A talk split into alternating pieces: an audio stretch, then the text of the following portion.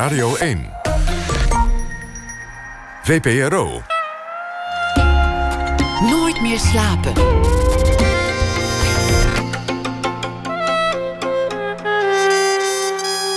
Met Pieter van der Wielen.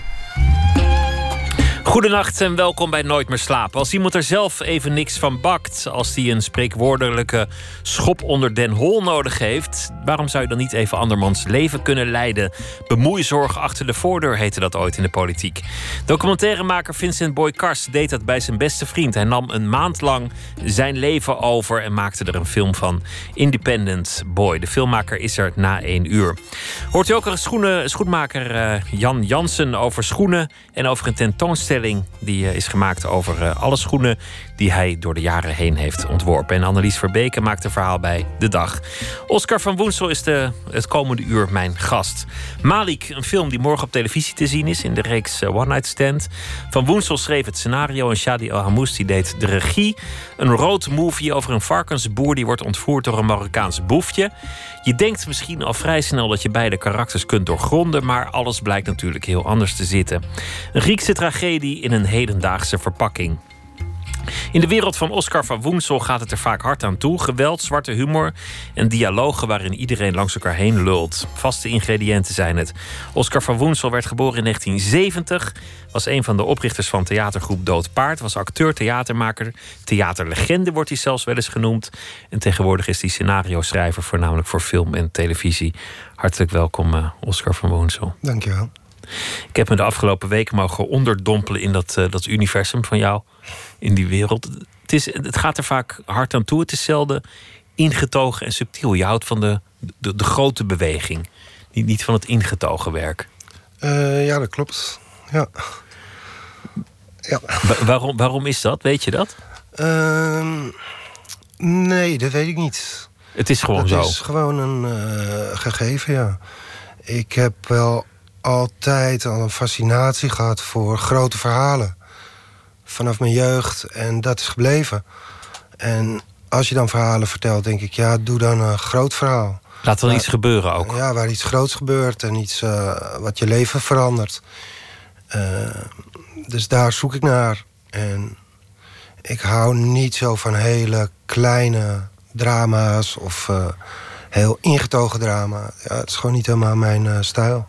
Zo'n film waarin nauwelijks iets wordt gezegd en nauwelijks iets gebeurt en mensen langzaam aan elkaar ontdekken door elkaar zwijgzaam aan een tafel aan te kijken. Die films worden ook gemaakt, maar dat zou niet zo snel uit jouw pen rollen. Nee, ik hou er ook niet zo van. Dus ik hou ook niet zo van als ik het zie. Uh, dus ik zal het ook niet zo snel maken. En geweld, dat, dat komt er ook vaak wel in voor. Op de een of andere manier wordt, wordt het toch vaak wordt iemands hoofd eraf getremd. Ja, op een of andere manier uh, vind ik geweld iets heel uh, intiems of zo. Of iets heel persoonlijks of iets heel uh, menselijks. En het wordt zo verafschuwd, zeg maar. Terwijl ik denk van ja, het is ook een deel van ons. Dus ik vind dat een heel aangenaam onderwerp. Omdat het zo controversieel is in onszelf. Omdat de menselijke aard je fascineert en daar zie jij geweld in. Ja. De duistere kant van de mens. Ja. Dat is, dat is meteen een, een thema, dan kom je uit bij, bij de Griekse mythologie en, de, en de, de, de, echte ouderwetse verhalen. Uit, uit de oudheid en de, en de middeleeuwen, de, grote verhalen. Ja. Daar, daar lijkt het vaak ook wel een beetje op. Ja, heb ik me ook altijd uh, maatloos in geïnteresseerd. En ik heb ook een hele rits van die uh, mythes uh, bewerkt voor toneel. Ik vond het altijd heel aangenaam werk. Dus ik, ik, ik bewerkte dat echt heel rigoureus. Dus ik nam eigenlijk het verhaaltje over. Maar qua taal heeft het niks meer te maken met uh, uh, mythologie zoals die is overgeleverd vanuit de Grieken. Maar het verhaal liet ik wel overeind. Dus de, de moeder die haar kinderen vermoordt omdat ze jaloers is op haar man. Dat vind ik een schitterend gegeven. Um, en heel dramatisch gegeven. Maar ik heb totaal andere taal van gemaakt dan uh, Medea van uh, Euripides bijvoorbeeld. En bij Oedipus, en dat heb je ook ooit gedaan... dan, dan ging je kijken naar wat gebeurde er eigenlijk daarvoor.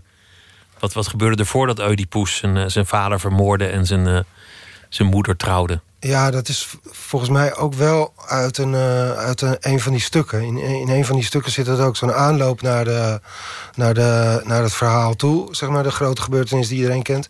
En dan de, de, de nasleep ook, zeg maar. Dus het zijn drie delen. Dus het is een trilogie van oorsprong. En het middelste deel is, uh, is uh, de moord op de vader en, en het uh, trouwen met de moeder. En dat is wat we allemaal kennen. De driften gaat het over. De, de strijd van een, van een mens met zijn omgeving. De, de strijd van iemand met de wereld. Dat, dat is eigenlijk het onderliggende thema in veel van jouw werk. Ja, wat zegt dat over mij, hè? Ja, dat, die vraag, daar ging ik wel een beetje naartoe werken, ja. Ik kan het ook wel iets sneller doen. Ben, ben je in strijd met de wereld? Nee. Wel lang geweest. Heel, heel lang en heel intens, ja. En ik heb dat heel, heel, als heel belangrijk ervaren. Tot ik op een gegeven moment dacht, ja, ik ga dit nooit winnen. Dit is een strijd die nergens op slaat. De wereld, de wereld wint en ik verlies. Nou ja, de wereld is gewoon zoals de wereld is. En uh, daar kun je dingen in veranderen natuurlijk. En die moet je vooral uh, zelf doen. En dan moet je naar eigen inzicht doen. En dan moet iedereen naar eigen inzicht doen. Maar ik vond het op een gegeven moment heel moeilijk worden... om mensen te vertellen hoe zij met de wereld om moeten gaan. Dat wilde ik gewoon niet meer. Dus je hebt je verzoend met de wereld? Ja, best wel. Ja, ik vind het best wel mooi, de wereld. Ondanks dat ik heel veel uh, narigheid zie en heel veel uh, uh, zwarte kanten... Vind ik, zie ik ook een enorme schoonheid. Wanneer begon het gevecht? Hoe oud was je toen? Het gevecht met de wereld? Ja. Um, ja, of 15. 15 jaar oud, puber. Ja, als puber. Dat ik mijn haren ging verven en overeind ging zetten. En, uh, en uh, punkmuziek ging luisteren. Ja, dat, dat is toch de eerste verzet tegen de wereld, zeg maar. Met, met je image zeg, zeg, zeg je dan... ik ben het niet eens met deze wereld. Dat is ook puberteit. Dat, dat, dat is een gezonde puberteit, zou je zeggen? Wanneer gaat een gezonde puberteit over in, in, een, in een echt gevecht dat ander, anders is dan het gevecht van anderen? Uh, ja, dat is een tweeledig. Uh, bedoel je het persoonlijk, ja, ja, persoonlijke nou, gevecht? Ja, of bedoel je het gevecht in, de, in het toneel en uh, zeg maar het, het uh, moralistische gevecht? Laten we het over jouw gevecht hebben. Mijn persoonlijke gevecht. Ja. Ehm, ja, mijn persoonlijke gevecht is eigenlijk een heel bizar gevecht geweest. Want ik was heel destructief naar mezelf toe. Met dus, alle drugs en alle ja, drank precies. en alles. Dus ik was heel hard mezelf uh, te slopen. Als een soort protest van... deze wereld is niet, niet een goede plek. Wat een soort excuus was omdat je dat natuurlijk nooit de reden is dat je drugs gebruikt. Die reden is altijd, uh, die zit altijd veel dieper en is veel complexer. Maar dat was wel waar ik voor stond. Ik, ik heb scheid aan de wereld, dus ik snuif mezelf kapot. Het, het, begon met blowen en toen werd het snuiven en uiteindelijk heroïne. Of, of ligt de volgorde iets anders? Ja, het begon met blowen en toen uh, werd het uh, ecstasy, cocaïne. En toen werd het drank, kwam er drank bij. En toen werd het heroïne. En toen werd het heroïne en crack. En toen sliep ik niet meer en had ik niet meer. Toen heb ik de crack eruit gegooid en bleef heroïne over. En dat heb ik nog heel lang volgehouden. En dan een beetje methadon erbij? Ja, methadon erbij en drank erbij. Ja. Terwijl je intussen een, een, relatief succesvol bestaan had in de theaterwereld. Dat vind ik achteraf eigenlijk ver, verwonderlijk. Dat je, dat je toch bleef functioneren, ondanks al die, al die rotzooi die je tot je nam. Ja, ja, dat vind ik zelf ook wel een wonderlijk uh, gegeven.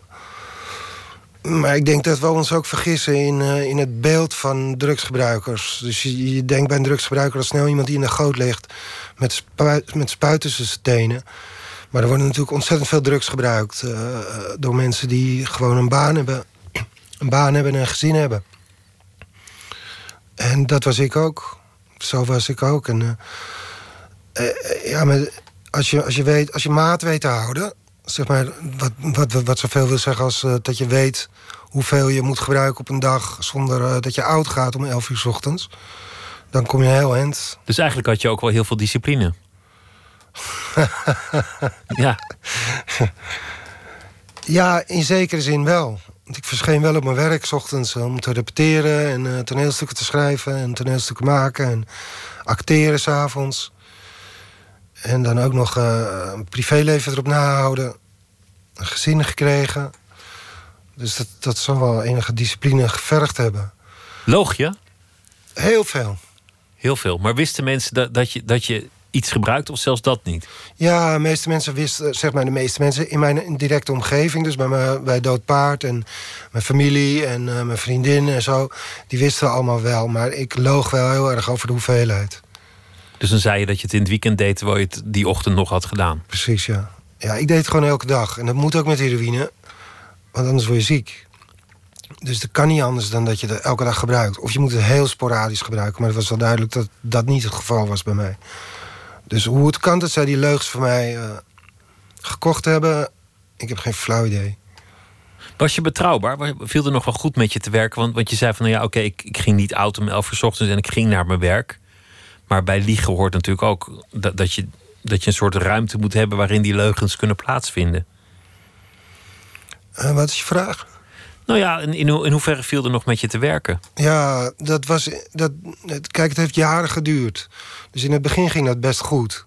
En, en uh, naarmate die verslaving langer duurde en erger werd. Uh, of erger werd, uh, eigenlijk naarmate het langer duurde. je sloopt jezelf gewoon heel langzaam. En op een gegeven moment was er, was er geen land meer met, met, met me te bezeilen. En ik sliep alleen nog maar. Dus ik sliep overdag als ik niet hoefde te repeteren. En ik sliep in de auto naar de theater toe. En dan kwam we in het theater aan en dan ging ik weer slapen. En dan deden we tekstrepetitie en dan ging ik weer slapen. En dan ging ik wat eten naar binnen werken. En dan ging ik het toneel op. En dan ging ik weer slapen in de auto op de terugweg. Nou, dat is voor niemand prettig geweest. Zeg maar voor mijn collega's uh, helemaal niet, nee. Dus, dus er was...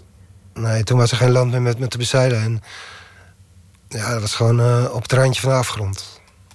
Ik heb een soortgelijk gesprek gevoerd met uh, Jack Wouters, een acteur die jij ook goed kent. En, en jullie hebben samen een, een, voorstelling gemaakt en later ook een film die erover ging vanuit het Rood Theater. Ja, klopt. Waarin hij vertelt over zijn verslavingsproblematiek. Slaaf heet het ook uh, toepasselijk. En daarin gaat het ook heel erg over die strijd met de wereld. Over, over iemand die een gevecht levert, niet met zichzelf, niet met de drugs, maar vooral met, met het bestaan. Ja, en, uh, en het is eigenlijk hetzelfde verhaal. Dus, dus het is een, het is een uh, hang-up om je verslaving in stand te houden. Dat verhaal? Ja, je gevecht met de wereld is een, is een, is een excuus om, om verslaafd te kunnen blijven. En, en hoe, hoe, hoe klinkt dat dan? Hoe maakt dat dus concreet? Wat zeg je dan tegen jezelf? Ah, ik haat deze wereld. Uh, wat een ellende. Het is uh, toch verschrikkelijk hier. Uh, ik wil hier ook helemaal niet zijn. Het is toch allemaal kloten. nou ja, zo. En zo kun je doorgaan. En, en dan, dan in slaaf is het ietsje mooier verwoord. Um, want het is een geschreven tekst natuurlijk. Maar dit is zeg maar de emotie. Het is gewoon woede naar de wereld. Um, als excuus om je verslaving in stand te houden. Om te vluchten in de roes. Ja. Om, om, om high te worden. Ja. Om even weg te zijn. Wat was het moment dat het niet meer ging? Uh, dat is heel langzaam gegaan. Dus uh, dat is heel langzaam eigenlijk tot me doorgedrongen. Want ik was al jaren verslaafd. Echt al jaren.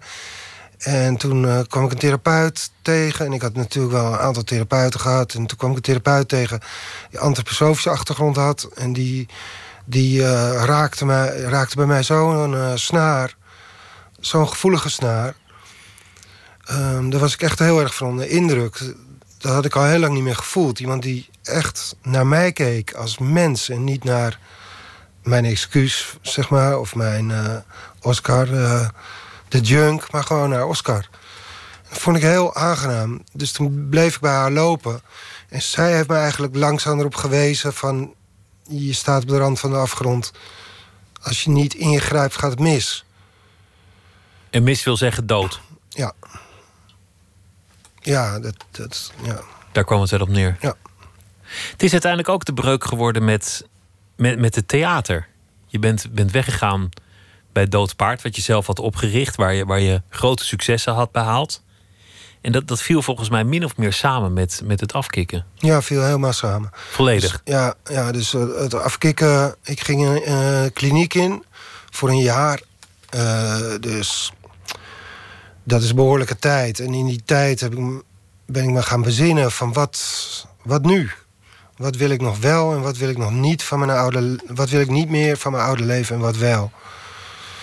En toen kwam ik wel tot de conclusie dat ik niet door wilde met dood paard. En dat heb ik toen met dood paard besproken. En uh, daar kon iedereen zich vanzelfsprekend in vinden. Gewoon al, al, omdat het mijn keuze was en mijn keuze gerespecteerd werd.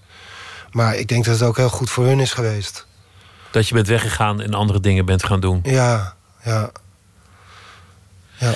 Hoe is het als je ex-verslaafde bent om, om, om verder te leven? Is die verslaving nog steeds ergens aanwezig? Is, is er nog een gevaar dat je terugvalt?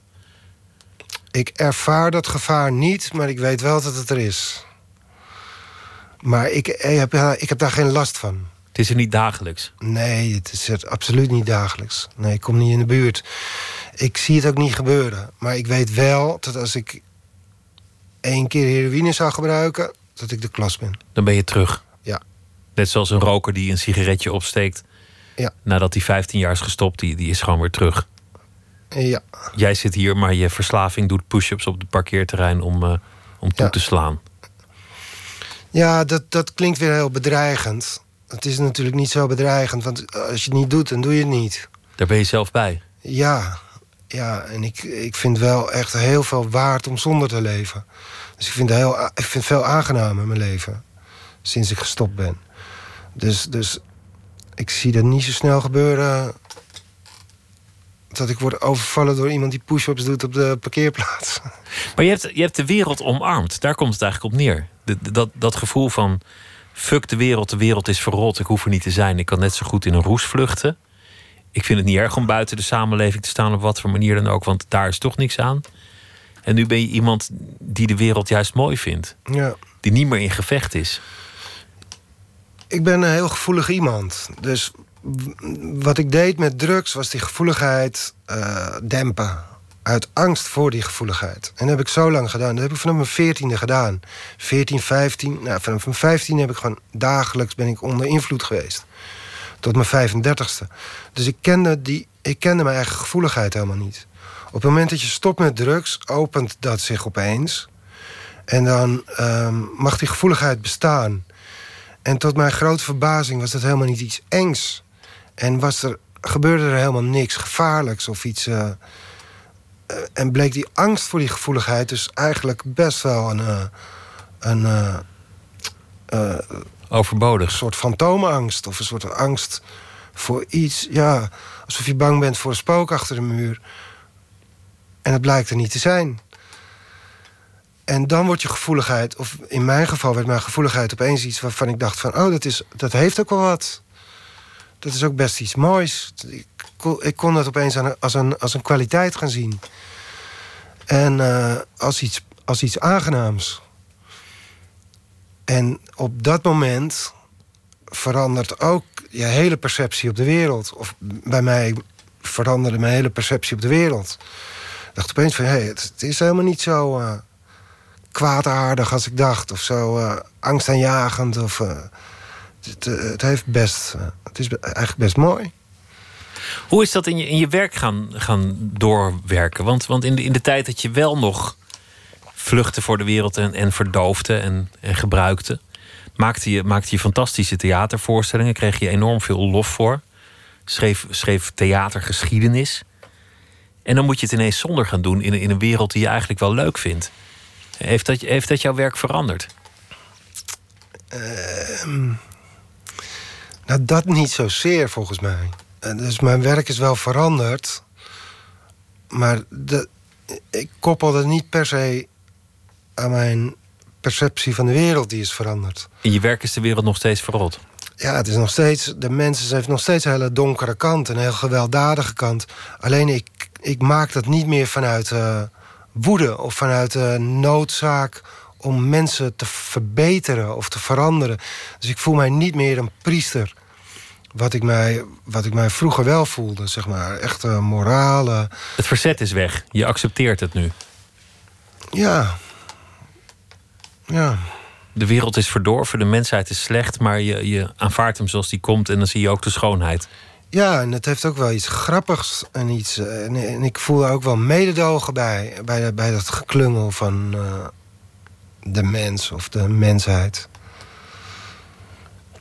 Omdat je, omdat je zelf ook je eigen mededogen nu hebt. Eh, ja, ja, omdat ik daar meer gevoel bij heb. Dus ik. ik- ja. Ja, zoiets. Zou je een romantische komedie kunnen schrijven? De vraag ernaar is nog steeds gigantisch in Nederland. Ja hoor. Ze rollen van de lopende band. Dus, dus er is altijd werk voor iemand die een mooie romantische komedie kan schrijven. Maar zou jij dat kunnen? Zou je het willen? Mm, lijkt me hartstikke leuk. Ja, lijkt me hartstikke leuk om te doen. Je hebt nooit iets gedaan dat ook maar enigszins in de buurt kwam. Ah, ik heb wel eens een comedy geschreven. Oh, die is Ja. mij ontgaan. Ja, dat is ook die is ook nog niet eh, verschenen. Daar wordt nog aan doorgewerkt. En eh, die is nog niet afgeschreven, want ik ben eruit gestapt. Had ook weer genoeg gezegd. Maar ik heb wel een pilot geschreven en een serie opgezet. Ja, Dus, dus het is eigenlijk wel een verlangen om, om, om iets blijmoedigs te maken. nou, ik vind dat wel leuk. Ja. Ik vond het wel een uitdaging. Een sitcom ging dat om. Dus dat was, dat was een televisieserie, 25 minuten afleveringen. En eh, ik vond het wel een uitdaging. Ik heb het alleen op de voorwaarde gedaan... dat ik niet verantwoordelijk zou zijn voor de grappen. Dus ik kon hem qua structuur helemaal in elkaar zetten. En de karakters en de situaties en alles. Maar voor een sitcom moet je gewoon eh, vier of vijf grappen per bladzijde hebben. Echt van die punchlines moet je Ja, hebben. ja, en ik zei van dat wil ik, ik- dat wil ik niet, daar wil ik niet verantwoordelijk voor zijn. Dus daar eh, eh, hebben ze iemand anders voor verantwoordelijk gemaakt. Terwijl er in jouw werk wel, wel degelijk humor zit. Niet, niet iedereen ziet het, maar er zit een fantastische humor in. Ja, ik vind het ook heel grappig. Maar Zwarte, sitcom, zwarte humor, een beetje verrangen humor, maar, maar fantastische humor. Ja, ik vind het ook altijd heel grappig.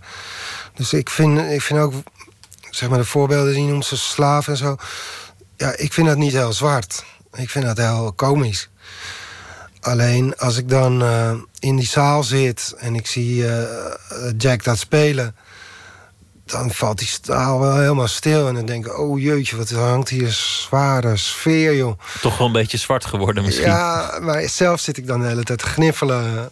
Eh, omdat ik het wel grappig vind. Laten we gaan luisteren naar eh, soulmuziek voordat we gaan praten over je, je, je laatste films.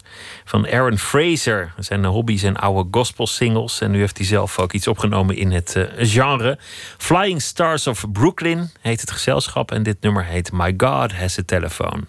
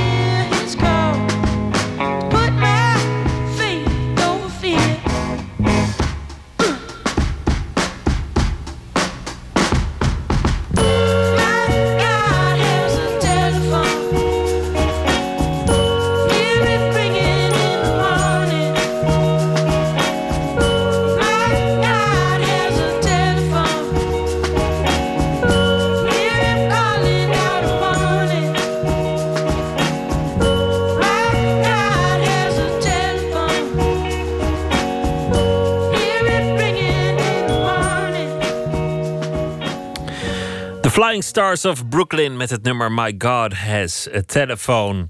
Nooit meer slapen in gesprek met uh, Oscar van Woensel. We, gingen er meteen maar in over het, uh, over het drukgebruik en het afkicken en de strijd tegen de wereld.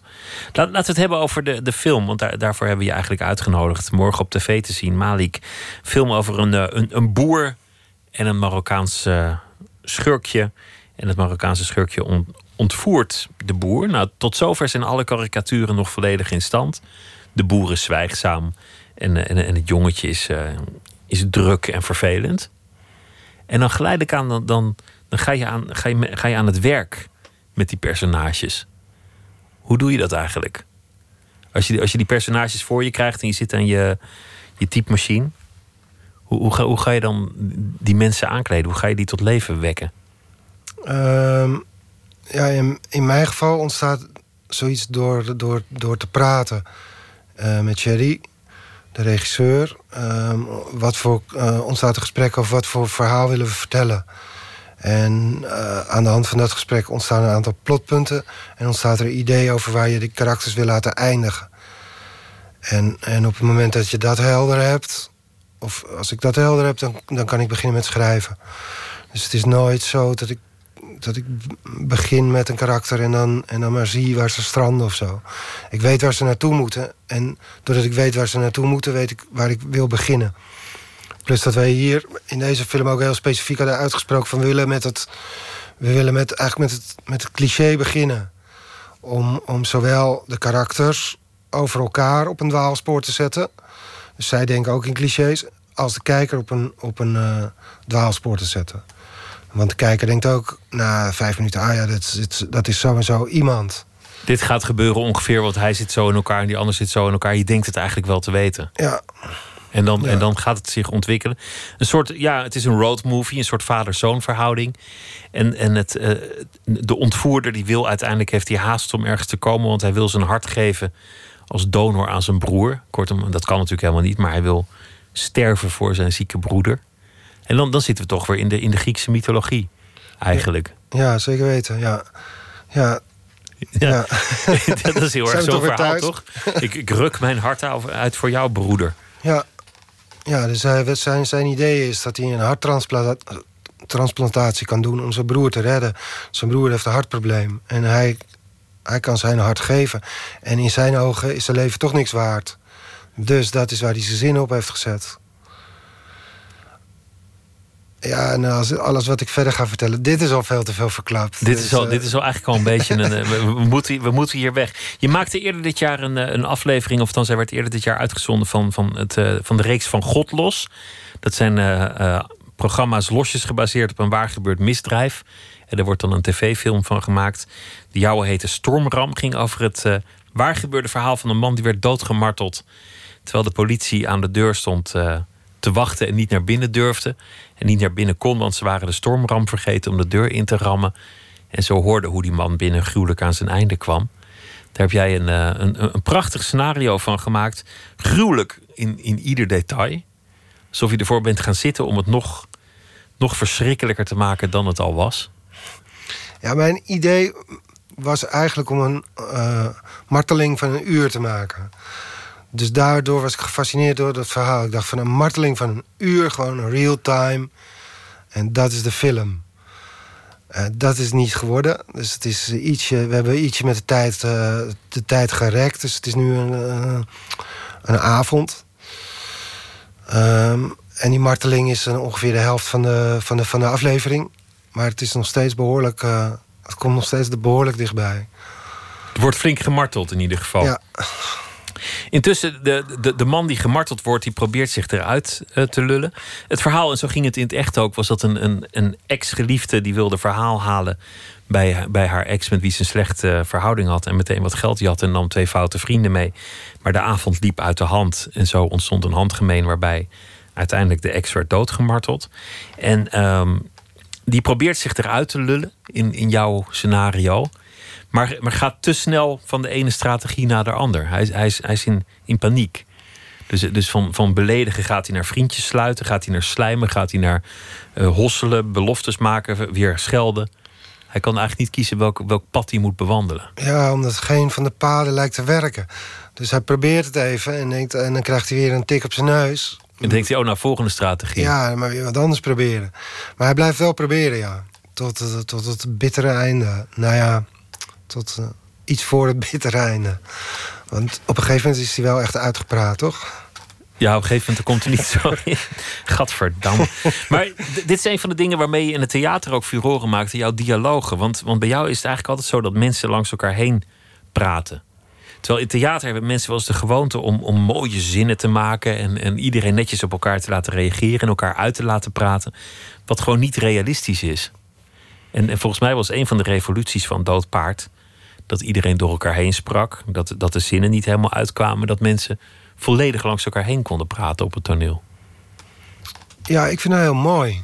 Dus ik vind dat, ik vind dat een hele mooie manier van, uh, zeg maar, wat wij toen bij Dood Paard hebben gedaan.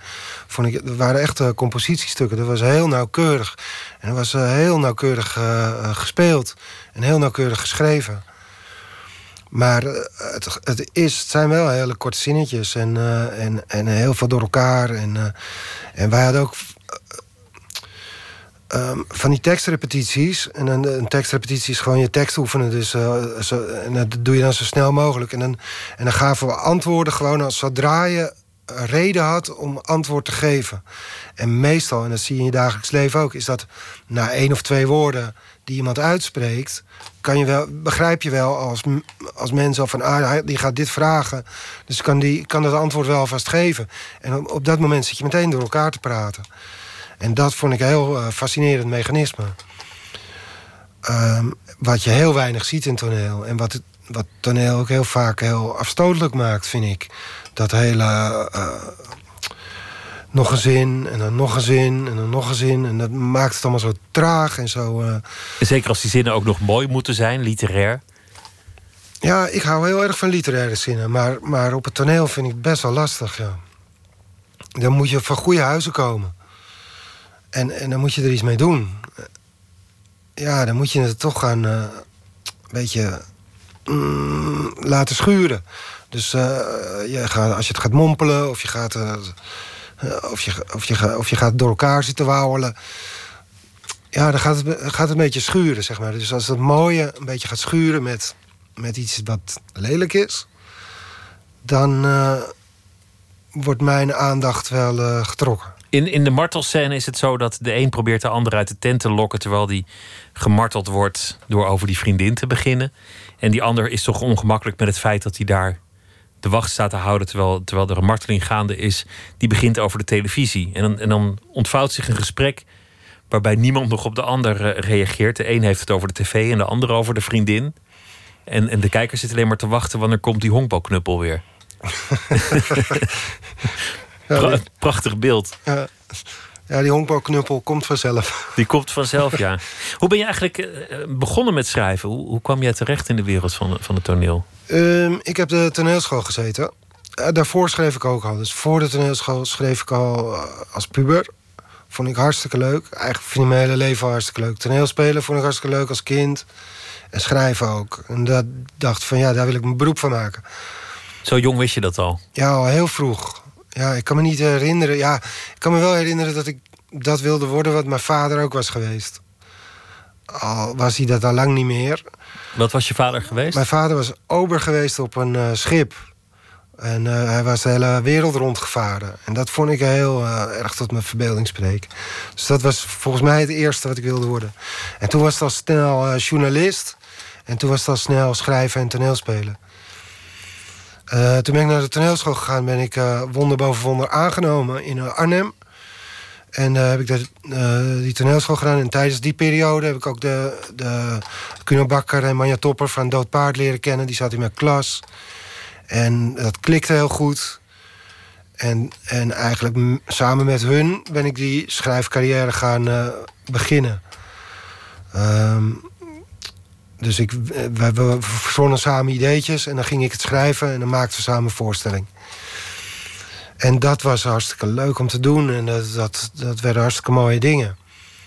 En dus zo is dat paard ontstaan.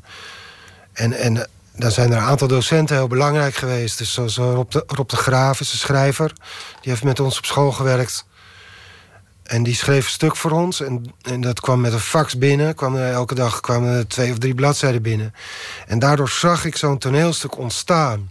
En, en toen zag ik als het ware... Ah, ik zag als het ware hoe hij, die, hoe hij dat deed. Je zag het geraamte? nou, ik zag gewoon het, het, stuk ontstaan. Doordat je elke keer een bladzijde erbij krijgt, zag je... Hé, hey, ja, de wetenschap dat hij dat gewoon thuis typt... en dan in zijn fax doet... en dat het bij ons eruit komt... Dat, toen dacht ik, ja, dat, dat moet er niet zo ingewikkeld zijn. Een heel toneelstuk schrijven. Ja, het is gewoon uh, bladzijde voor bladzijde. Dus dat is één docent geweest die heel erg uh, daarin heeft geholpen. En dan heb je nog Frans Strijarts, waar we onze eindexamen mee hebben gemaakt.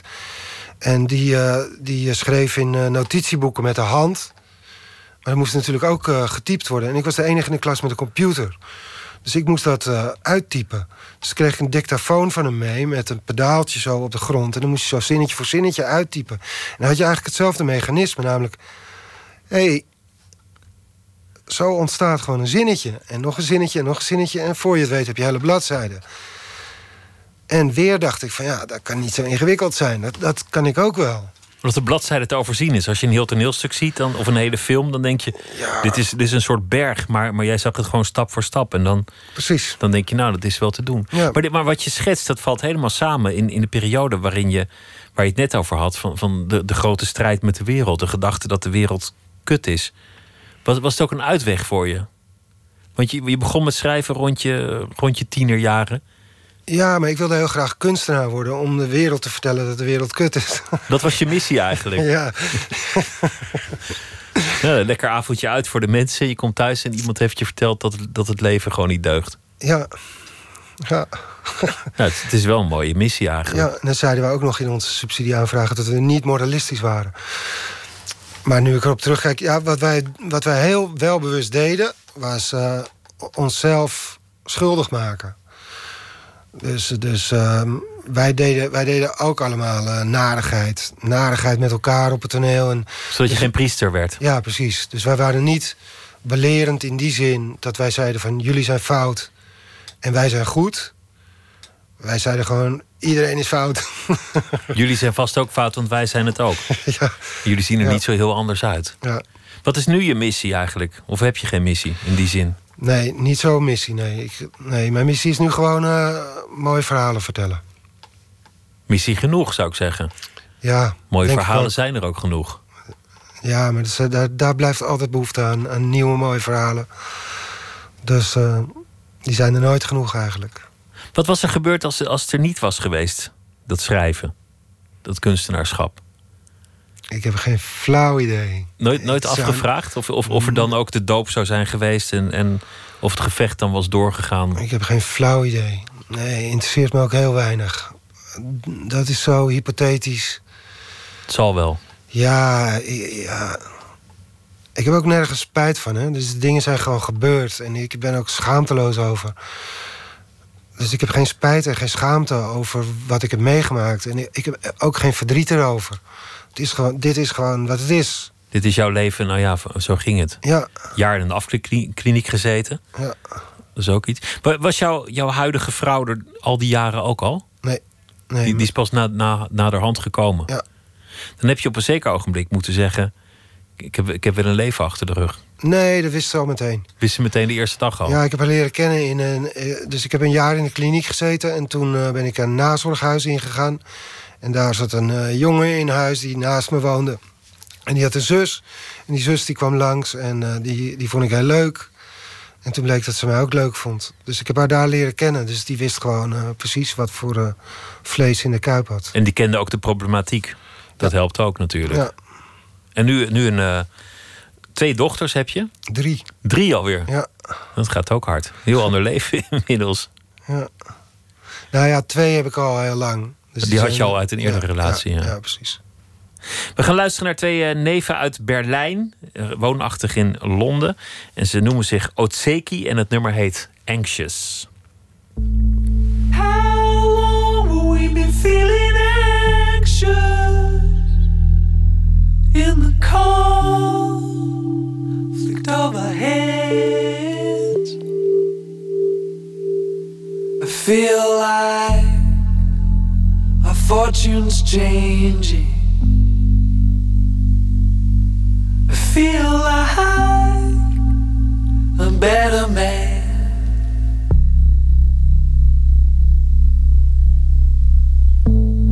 No words could describe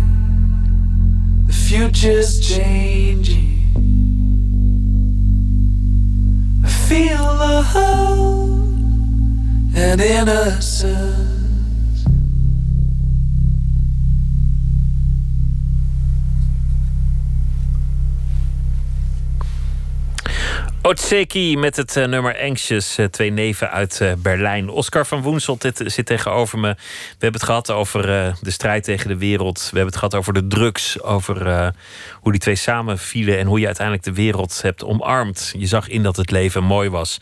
Je wilde kunstenaar worden, zei je, om, om de wereld te vertellen dat de wereld niet deugde. Inmiddels heb je geen missie meer. Gewoon mooie verhalen vertellen. Dat is eigenlijk. Genoeg. Je zou ook wel een, een, een romantische komedie willen maken of iets anders, maar in praktijk is het vaak toch wel het, het meer wrange werk. Het, eh, het, het grote gebaar. Want het hele ingetogen, dat vind je eigenlijk niet spannend. Ook niet om zelf naar te kijken, zei je. Dat is eigenlijk iets wat je, dat je liever niet wil. Je hebt een, een heel seizoen geschreven van eh, eh, Penosa, Ja, de, de, de tv-serie. Volgens sommigen het beste seizoen, seizoen 4, zeg ik uit mijn hoofd. Ja. Dat is, eh, het mooie aan die serie is dat de acteurs altijd als ze dood zijn voor de schrijvers. Omdat de schrijvers die kunnen met, eh, met hun pen iemand laten doodschieten. En er wordt nogal wat geschoten en dan zijn ze hun baan kwijt. En je weet nooit wie er nou weer eh, een een schot krijgt. Ja, zielig is dat, hè? Ja, je hebt eigenlijk andermans loopbaan in je, in je pen zitten. Nou, loopbaan valt wel mee, want ze... Ze hebben genoeg ander werk. Ja, precies. Maar, maar ja, ja, ja, dat is wel zo. Je kan wel... Ik heb in, in de tweede aflevering gewoon, geloof ik, iemand eh, kapot geschoten. Hoe heette die? Erik Corton.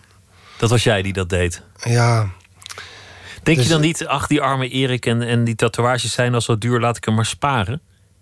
nou, Erik Corton komt toch wel rond? die, trouwens, hij zit al vol qua tatoeages, dus ja. daar hoef je geen rekening mee Nee, te nee, houden. ik hoef geen rekening te houden met de acteurs. Nee, nee. nee je, je houdt rekening met je verhaal. En dat probeer je zo goed mogelijk te doen. En niet met de acteurs die... eh, nee, niet met de acteurs. Maar je, zou verwachten in een serie dat de grote sterren worden gespaard, omdat dat, ja, die, die vormen het gezi- gezicht van de serie. Dus, dus je wil niet dat, dat de hoofdrolspeler wordt afgeknald. Want dan, dan heeft de serie wat minder smoel. Maar het leuke aan Penosa is dat, dat je toch het gevoel hebt dat iedereen er permanent aan kan gaan. Ja, er is ook wel verschuiving geweest in het televisie, televisielandschap en het serieslandschap natuurlijk. Eh, met name door Game of Thrones, waarin ze uh, hoofdkarakters uh, afgeslacht werden. En, en, en de, wat, wat, de, wat de wereld op zijn kop zette. dus het kon. Dus het is bewezen dat het kon. En op het moment dat het bewezen is, zie je het steeds vaker gebeuren. En bij Penosa niet minder de angst is weg bij de, bij, bij de schrijvers. Ja. ja, het kan en uh, het kan ook wel uh, mooi werken. Dus waarom zouden we het laten? Ja, je had het over de duistere kant van het leven. Over, over de, de driften die mensen niet onder controle hebben. Over dat, dat de mens misschien niet, niet deugt. Eigenlijk geen geloof in, in een soort onderliggende goedheid. En, en de, de Griekse tragedie, waarin, waarin ook het grote gebaar altijd, altijd wordt, uh, wordt begaan. Heb je ook een fascinatie voor misdaad? Ja, misdaad is een hele mooie vertaling van, van dat, van dat uh, gewelddadige...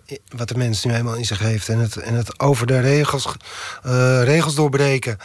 En uh, ja, je komt in een schemergebied met boeven. En dat is heel prettig. Dat is heel goed te gebruiken voor wat ik wil vertellen over mensen omdat de orde wegvalt, krijg je een wat naaktere situatie waarin je dat beter kunt. Ja, je krijgt, je, je, je, krijgt mensen die hun duistere kant gewoon leven. Dus zij, een, een, crimineel, zeg maar, als we het hebben over een moordenaar, ja, die leeft met zijn duistere kant. Waar de meeste van ons die duistere kanten diep, diep weg hebben gestopt. En, en, en, en, met een beetje goede wil hem ook nog ontkennen dat hij er zou zijn. Maar in oorlogsgebied of in uh, misdaad uh, komt die kant naar boven vanzelf. En wordt die geleefd en komt die tot de uiting. Dus dat is heel prettig, of dat vind ik hele prettige arena's. Zoals je ook in, in, in de aflevering van Van God los eigenlijk de, de, de minst schurkachtige van, van de twee boeven. uiteindelijk het meest ruw tekeer laat gaan, omdat hij, dat hij daartoe komt. Dat is jaloezie, die wordt aangewakkerd. Zijn, zijn eigen angst zet zich om in woede. Dus de jongen die eigenlijk aanvankelijk afremt, daarin ontsnapt op een zeker ogenblik dat monster. En, en die begint dan echt los te gaan. Ja, precies. Dus het monster zit ook in hem. Hoe onschuldig en uh, onzeker en lief hij in het begin ook lijkt. Hij heeft er ook een in zich. Ik ben zo benieuwd waar die fascinatie voor het monster vandaan komt. Wanneer dat begonnen is. Waar, waar, wat er in jouw leven is gebeurd. Waardoor je zo'n mensbeeld bent gaan uh, ontwikkelen. Ik weet het niet. Nee, het is niet is aanwijsbaar. Niet, nee, er is niet een uh, gebeurtenis geweest waardoor ik opeens dacht: hé, hey, uh, kijk eens hoe monsterlijk de mens is. Het is gewoon een kijk die je hebt. Het is gewoon ontstaan, ja, dat is ontstaan. En door de muziek waar ik van hield, uh, zeg maar, vanaf mijn uh, puberteit. Uh, en, en, dan door films, door andere kunstwerken. Zeg maar van Tarantino tot Thomas Bernhard, tot Beckett, tot Shakespeare. Weet je, dus dat zijn ook hele grote klassieke schrijvers. Ook al die tragedies, die gaan er ook allemaal over. En gewoon door dat allemaal tot me te nemen, ontwikkelde ik iets waarvan ik dacht van ja, dat herken ik. Het is bijna een kwestie van smaak. Gewoon, gewoon welke boeken je leuk vindt, welke muziek, welke films. Zeker. Waarin, Je, waarin je een soort moreel, ja, moreel kader herkent. Ja, zeker. Dat, dat, dat jou aanstaat. Ja. Er zit, er zit ook iets moois in, in, in de, de contrasten wat Tarantino ook vaak doet. Die maakt jou als het ware medeplichtig met muziek. Hij zet een muziekje op dat jij heel lekker vindt. Waardoor je op je stoel in de bioscoop zit te, zit te dansen. Oh ja, dat is, een, dat is een lekker muziekje. En dan, en dan komt er een schot of een, of een gruwelijke klap. Waardoor, waardoor jij heel snel wordt heen en weer geslingerd. Of misschien wel bijna medeplichtig wordt aan de daad. Omdat je je goed voelt. Dat zit ook in, in veel van jouw films. Ja, contrast is natuurlijk een, eh, een gouden wapen voor, voor, voor films. En Tarantino is daar een uh, ster in. En daardoor werkt het ook waanzinnig grappig. Zeg maar, want Tarantino's films zijn zwart, maar ze zijn ook heel, heel geestig. En die combi, die gaat er gewoon voor. En dat is een heel groot contrast. Ja, ik zou mezelf nooit met Tarantino willen vergelijken. Echt met geen mogelijkheid. Maar dat bewonder ik wel heel erg in zijn films. En vaak heel erg vanuit een karakter beschreven. Als dit je karakter is en dit de situatie, dan is het logisch dat dit gaat gebeuren. Ja, en dat is ook vaak weer een contrast. Zie je wel, zie je wel uiteindelijk, nu, je- nu je een wat lichter mensbeeld hebt, hè? nu je zei van ik, ik heb de schoonheid gezien, zie, zie je dan ook meer de, de, de empathische kant van de mens? Zeker. Zeker, ja. Ik zie ook de mens niet meer als een, als een, één groot kwaad. Ik zie het kwaad, als we dat al zo mogen formuleren. eh, want zo simpel is het natuurlijk niet. Maar ik zie, het, ik zie dat als een onderdeel van de mens. Als een deel van de mens. Maar ik zie wel dat een mens voortkomt... en in basis iets goeds is. En voortkomt uit iets goeds. Daar ben ik wel echt van overtuigd geraakt. Dat is wel een hele, een hele grote verandering, dat, dat de essentie goed is. Ja, Ik, ik had verwacht dat je zou zeggen: de essentie is neutraal en de situatie maakt iemand goed of kwaad of een beetje van allebei. Nee, ik denk echt dat de mens uit iets goeds voortkomt. Ja, ik ben bij de an- antroposofen afgekikt. Die hebben dat erin ge, inge, ingemapt met de safraandruppels. Nee, die hebben helemaal niks erin gemapt. Maar die hebben me, die, de, daar, ik heb er wel een hoop ge- geleerd. En mijn eh, wereldvisie en mijn mensbeeld heel, is er wel door veranderd. Hoe verander je dan zo'n mensbeeld? Hoe gaat zoiets dan? Ehm, bij mij ging het zo dat ik mij voorstel, stel je, dus tijdens een afkik, stel je voor dat ik alles kwijtraak. Alles, alles wat ik heb. Je gezondheid, je alles, kinderen, je alles. geld, je werk, alles. Alles wat je kan opnoemen, alles wat je kan verzinnen, stel dat je het allemaal kwijtraakt. Blijft er dan nog iets over? En toen dacht ik, ja, er blijft iets over. En dat zit in mij en in jou en in iedereen. En dat zit heel diep. En dat is iets mysterieus.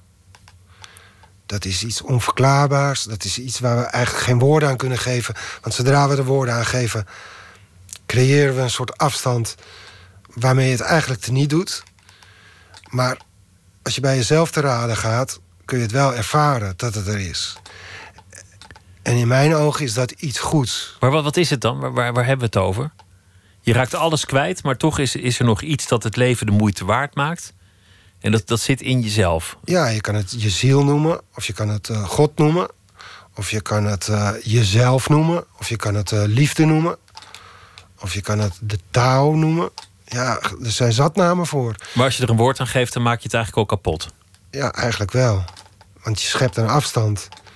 En je bekijkt het, waardoor je het niet meer zelf kan zijn. Want wie bekijkt het als je dat zelf bent? Heel spiritueel eigenlijk. Wat het ook zijn mogen, spiritueel. Ja, dat is best wel spiritueel, ja. Ik vind het ook een mooi, mooi gegeven trouwens voor een film. Iemand die alles, alles kwijtraakt en daardoor van zijn negatieve mensbeeld wordt verlost.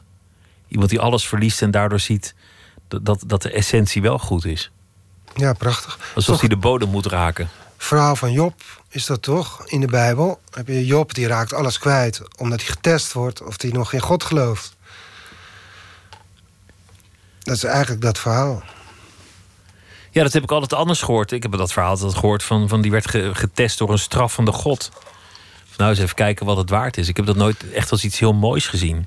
Ik zag het meer als een soort, soort, soort flauwigheid. Een, een jaloerse geliefde die het zeker wil weten. Ja, het was een soort weddenschap ook, volgens mij. Ja. Tussen Satan en, eh, en God. Ja, ik vond het altijd eerder daar geestig. Maar zoals jij het nu vertelt, vind, vind ik het een heel mooie gedachte. Ja, Iemand die, die uitvindt dat het, dat, het leven, dat het leven mooi is. Maar wat ga je doen? Wat, wat, wat gaat er gebeuren nu? Eh, bedoel je op vlak van mijn werk? Ja, ja? Ehm, ik ben voorlopig bezig met televisieseries schrijven. En ik ben er nu drie aan het... Ik ben met drie series bezig. Ehm, voor verschillende producenten. In verschillende stadia. En voor verschillende omroepen.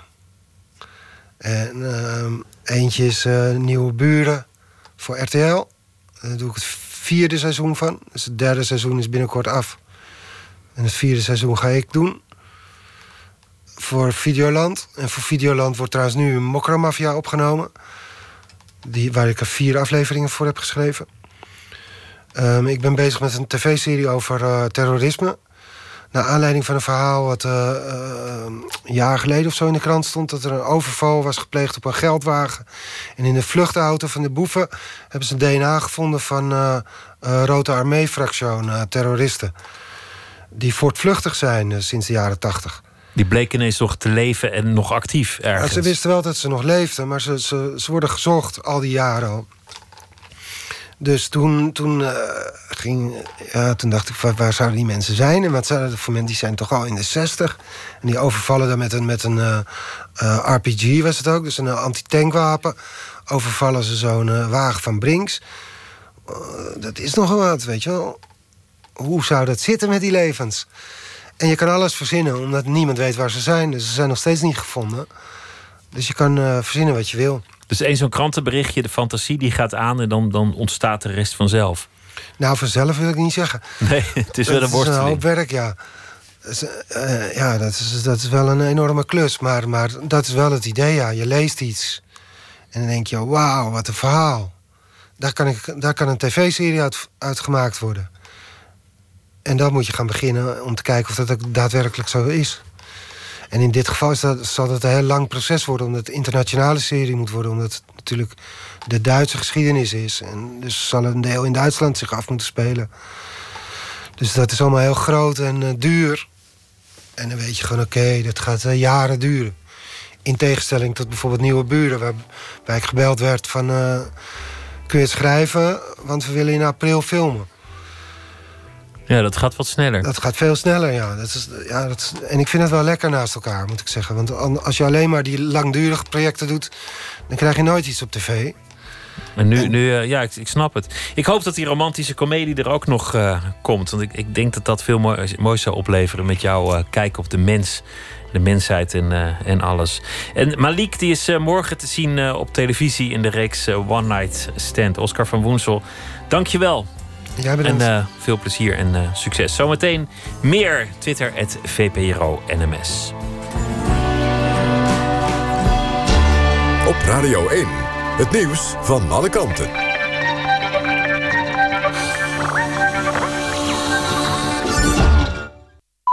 1 uur, Ewald de Jong met het NOS-journaal. Het huis waarin Anne Frank is opgegroeid... is eigendom geworden van de Anne Frank Stichting. Stichting heeft het pand overgenomen van woningcorporatie IJmeren. De familie Frank woonde van eind 1933 tot half 1942... in het pand op het Merwedeplein in Amsterdam. Daarna dook het gezin onder.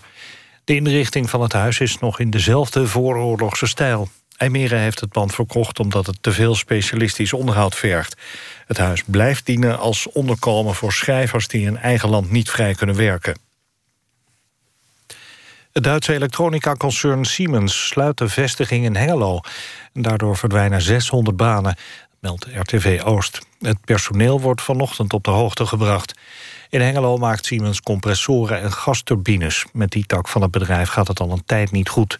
Siemens is bezig met een wereldwijde reorganisatie... waarbij in totaal bijna 7000 banen verdwijnen. Minister Wiebes is optimistisch over het vormen van een kopgroep in de EU... die verdergaande klimaatafspraken wil maken. Dat was eerder afgesproken op de klimaattop in Bonn. De Benelux-landen en de Scandinavische landen zouden zo'n kopgroep moeten vormen. Volgens Wiebes wil het kabinet met de afspraken verder gaan dan de EU. Nederland sloot zich in Bonn ook aan bij een anti-kolencoalitie van 20 landen en twee Amerikaanse staten. Ze willen uiterlijk in 2030 stoppen met het gebruik van steenkool voor stroomopwekking. In Gorkum is een eeuwenoude schedel gestolen bij opgravingen bij de Grote Kerk. De archeologen ontdekten de diefstal bij hun werk aan de Groenmarkt. Het gebied wordt opnieuw ingericht, maar voordat gebeurt wordt eerst een eeuwenoude begraafplaats daar onderzocht.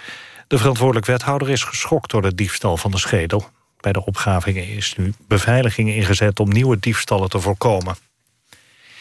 Het weer. De regen trekt vannacht naar het oosten weg en het klaart op. Minimaal landinwaarts rond het vriespunt met kans op mist. Aan zee rond 4 graden. Overdag op de meeste plaatsen droog en af en toe zon bij een graad of 8. Dit was het NOS Journaal. NPO Radio 1. VPRO. Nooit meer slapen.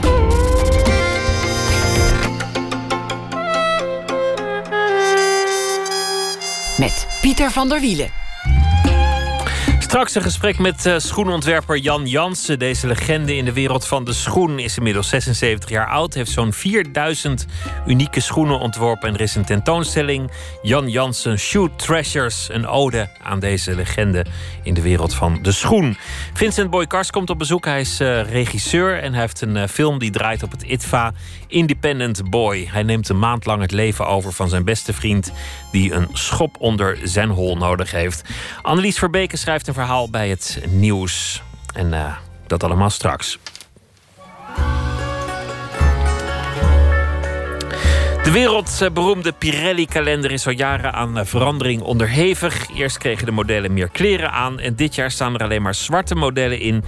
De Italiaanse bandenfabrikant zegt daarmee discriminatie te willen bestrijden. Am Minte is uh, model en die heb ik nu aan de telefoon. Aminanta, goeienacht. Goedenavond, hi. Ja, de Pirelli-kalender 2018. De, de kalender ja, ja. is al een paar jaar flink in beweging. Eerst uh, kleren aan en uh, dit jaar alleen maar uh, modellen van kleur. Heb je hem al gezien? Ja, ik heb al wat enkele beelden gezien inderdaad, ja. Wat vond je ervan? Ja, best wel tof. Heel bijzonder om te zien. Wat, wat, wat, hebben ze ermee gedaan? Hoe, hoe, wat, wat voor sfeer straalt het uit? Wat is er te zien? Um, nou, Pirelli staat natuurlijk uh, bekend als een kalender waar, uh, waar vroeger modellen op stonden die uh, heel schaars gekleed waren. En sinds een jaar of twee is dat, is dat veranderd. Pirelli is een hele andere route ingeslagen.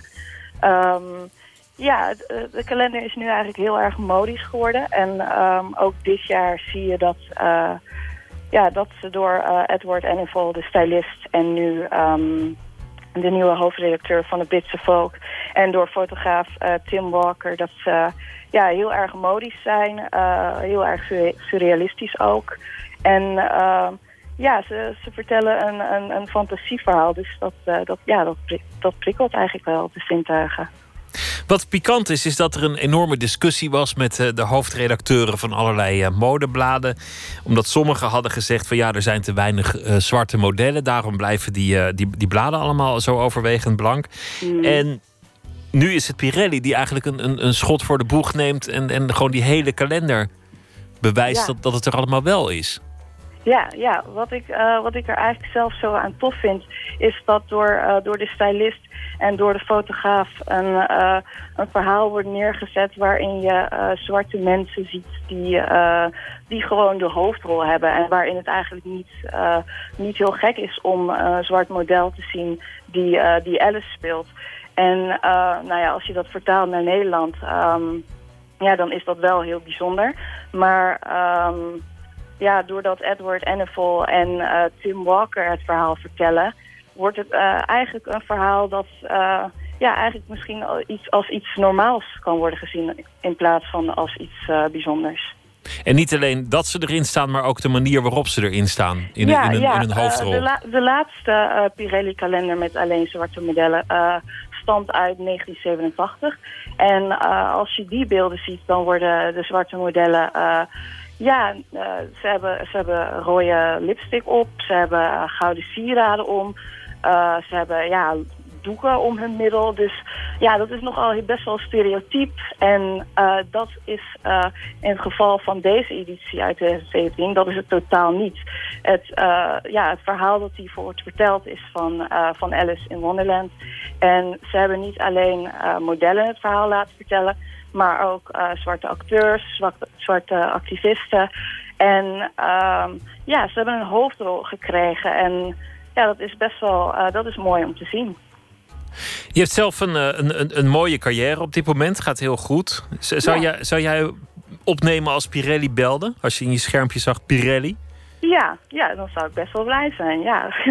Nog steeds wel een mooie opdracht uh, om, om ja, te krijgen. Ja, zeker, zeker.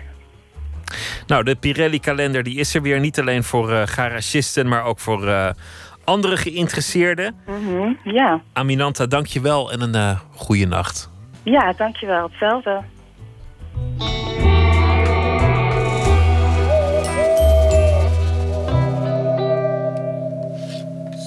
Twee meisjes uit eh, Londen onder de naam Aider en deze nieuwe single heet Body Love.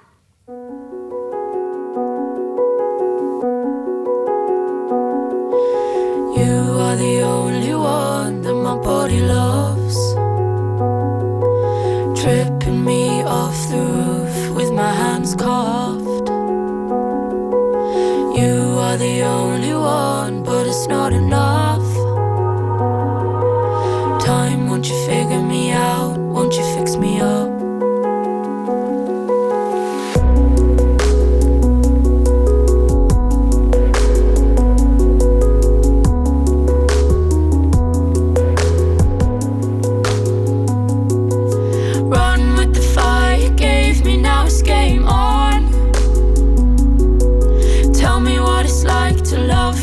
Tell me what went wrong. Lost in the way you crave me, and we carry on. Go, won't you keep me happy? Won't you make me strong? Solo, back I go, back I go, so loco. Left me wild on my own, I don't know how to want what I chose. I need a soul, keep me sane, keep me close. I'm speaking so unstable, put careless back on the table. Oh, oh, what a show, what a show. Dreaming while I listen, remember how you kiss my body knows, body knows.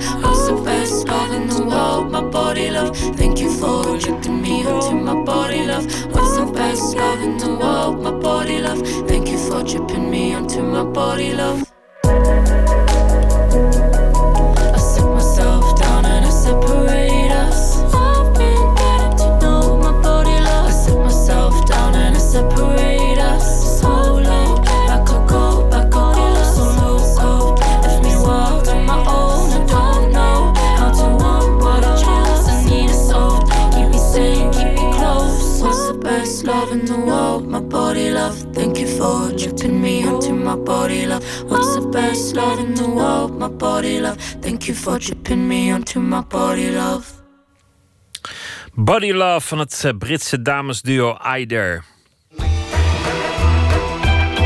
Nooit meer slapen.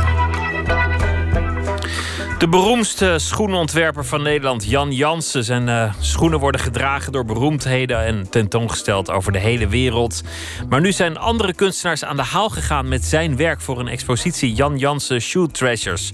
Pumps, laarzen en eh, bottines uit zijn privécollectie vormen de basis voor nieuwe kunstwerken. Samen met onze verslaggever Jan-Paul de Bond liep de meester zelf langs het resultaat.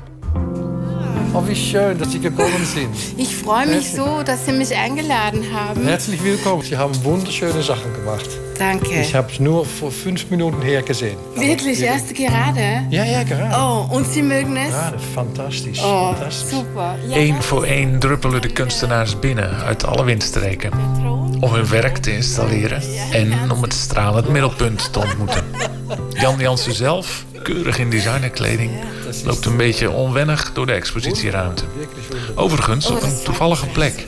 We kijken op uh, nummer 42, ook in 42... waar wij uh, 33 jaar lang uh, de Jan Jansen winkel gehad hebben. Maar u bent nu 76? 76, ja. Ja, ja, en ik doe dat nog steeds. Ik ontwerp nog steeds schoenen. Dus we hebben alleen gewoon de winkel niet meer... door, door een paar betreurenswaardige omstandigheden. Dat was dat pandje wat nu naast die supermarkt, het een mini-supermarktje is. Bij de, naast de souvenirs? Naast de souvenirs, ja. Dus, uh, dit is nu een uh, ice bakery. Nou, je snapt hem wel. Nee. Oh, nou ja, laat maar zitten dan. er zijn zoveel ice bakeries hè, in, uh, in Amsterdam. De ketens rukken op. Ketens, ja, ja, helaas, helaas. Nou ja, we hebben daar heel gezellig gezeten. We hebben er ook boven gewoond. Ik was niet doorgaans in de winkel, Tony wel, maar dan met, met hulp. Ik was aan het ontwerpen en ik was ook wel veel op reis. Ik moest natuurlijk wel uh, naar de fabrieken toe en ik moest zorgen dat, uh, dat de schoenen gemaakt werden. Ik moest leesten maken, hakken maken, patronen maken. Dus dat deed ik veel in het buitenland, waar, op, bij de fabrieken. Bekend werd Jan Jansen onder andere door zijn bamboeschoen uit 1973. Maar de privécollectie omvat ongeveer 4000 ontwerpen. Een van zijn oud-studenten, schoenontwerper Anne Verstegen, ging dat archief door en ze dacht zonde dat hier niks mee gebeurt. Samen met Lisa Snoek van het online Virtual Shoe Museum benaderden ze 23 kunstenaars. Die kregen allemaal een paar oude modellen, schoenen die dubbel in de collectie zaten, dat dan weer wel. En zo is er nu een laars met kogelgaten, er zijn rode pumps met tanden op de zolen. En er is een Stairway to Heaven. Dit is een uh, kunstwerk van uh, Kei Kagami. Dat is een uh, Japanse kunstenaar, designer die werkt in Londen. En hij is een hele grote fan van Jan. En hij zei meteen, ja, stuur me door de schoenen en ik ga iets maken. Hij heeft het vier schoenen die op elkaar gestapeld zijn als een trap. Dus de hak van de een staat op de neus van de ander? Ja, heel goed. En de onderste schoen, daar heeft hij assen in gedaan. En daar hoort een uh, wierookstikje uh, in. En aan de voorkant zit een zwarte kaars. En er zit een muziekdoosje in.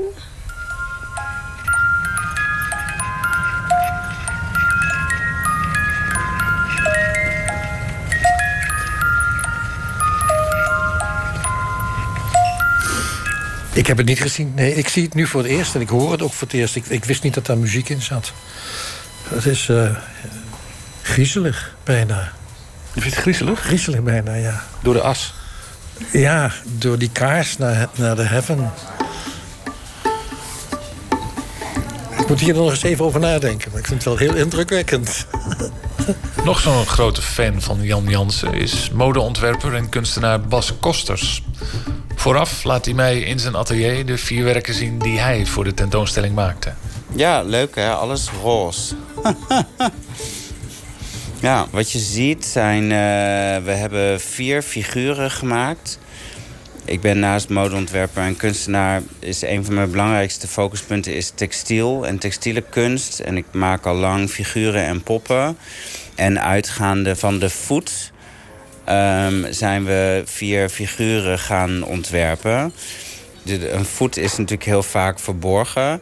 En de voet denk, wordt denk ik ook niet echt bejubeld als een van de mooiste delen van ons lichaam. Het is een beetje ondergewaardeerd eigenlijk. Ja, het zit ook heel ver van je brein af eigenlijk. Het is natuurlijk ook helemaal niet zo gek. Dus eigenlijk is het wel leuk om daar een keer ja, een ander gezicht aan te geven. Ik was best wel dankbaar. Um, en de ene voet is een soort meneer geworden met armen die in een uh, halfhoge enkelaar staat.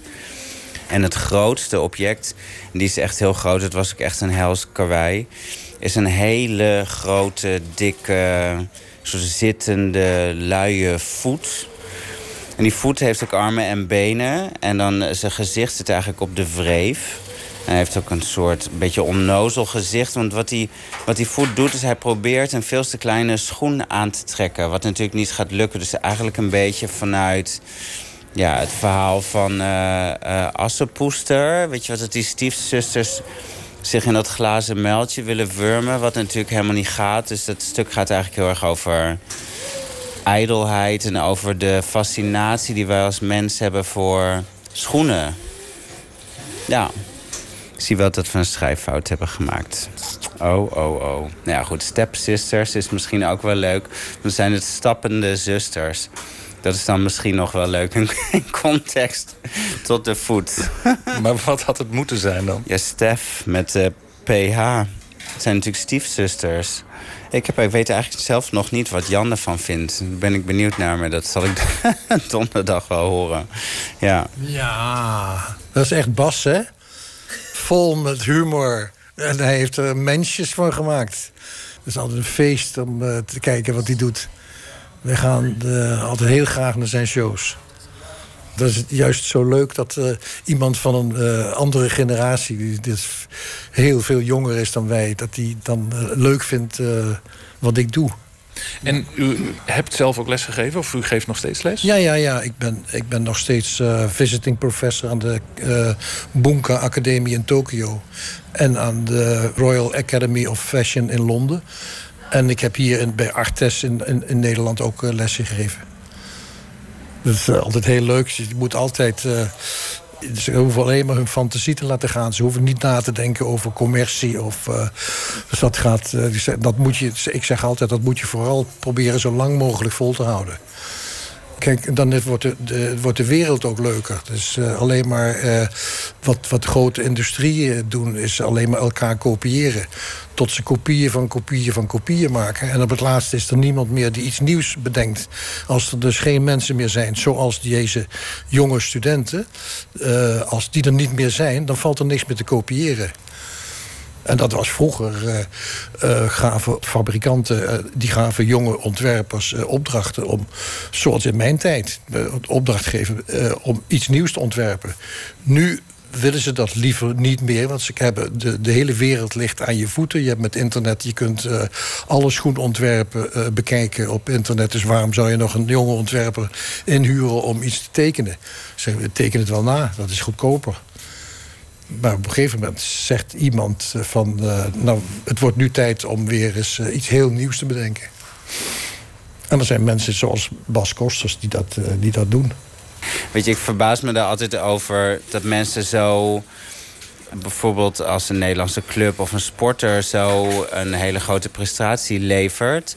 dat mensen dan zo trots kunnen zijn. Zo van wij en dit en dat... En, maar ik denk, als je dan de mode ook op zo'n manier zou willen bekijken... dat eh, dan eh, Jan daar wel heel erg belangrijk in is. Nou ja, dan zou je daar ook eigenlijk als modemens... dan ook wel trots op eh, zijn. Ja. Nou ja, misschien als niet-modemens ook wel. Nou ja, ik zou het eigenlijk heel goed vinden als veel meer Nederlanders... als alleen de mensen die toevallig geboeid zijn door de mode dat zouden weten. En toch, met alle lof die hij oogst vanuit de modewereld... en zo exclusief als hij zelf gekleed gaat... begeeft Jansen zelf zich eigenlijk liever onder de ambachtslieden. Ik heb me nooit zo echt zo thuis gevoeld in eh haute couture, in de mode en in kleding. Veel meer met schoenen en met beelden, eh, met meubels. Dus ook, weet je wel, ik vind een tafel en een stoel. Dat, zo kom ik ook op die bamboe schoen. Dat komt ook van een ro- rotan stoeltje af. Zo, daar heb ik me meer in thuis gevoeld. In dingen die je met een, met een, met een mes en met een veil moet doen. Zoals lees te maken. Dat is eigenlijk eh, de basis van eh, mijn, mijn werk. Daarom heb ik zoveel verschillende leesten gemaakt. Dat vind ik het mooiste wat er is. Dus, dus silhouetten maken. Dat vind ik mooier dan een jurk op een, op een hanger. Zijn dat echt gescheiden werelden qua sfeer? De, de haute couture en de echte designer schoenenwereld?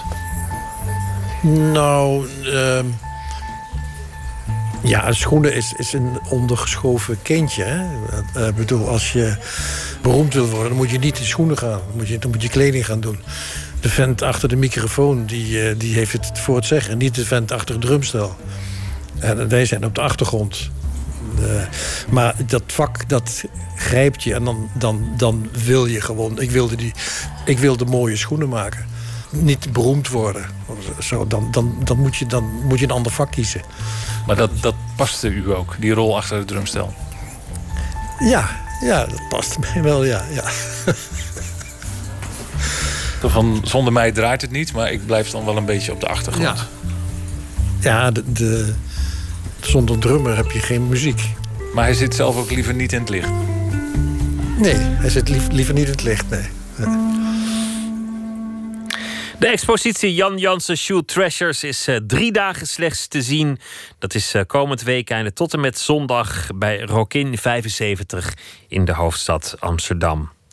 We gaan luisteren naar eh, Peter Oren met het nummer Chain of Command.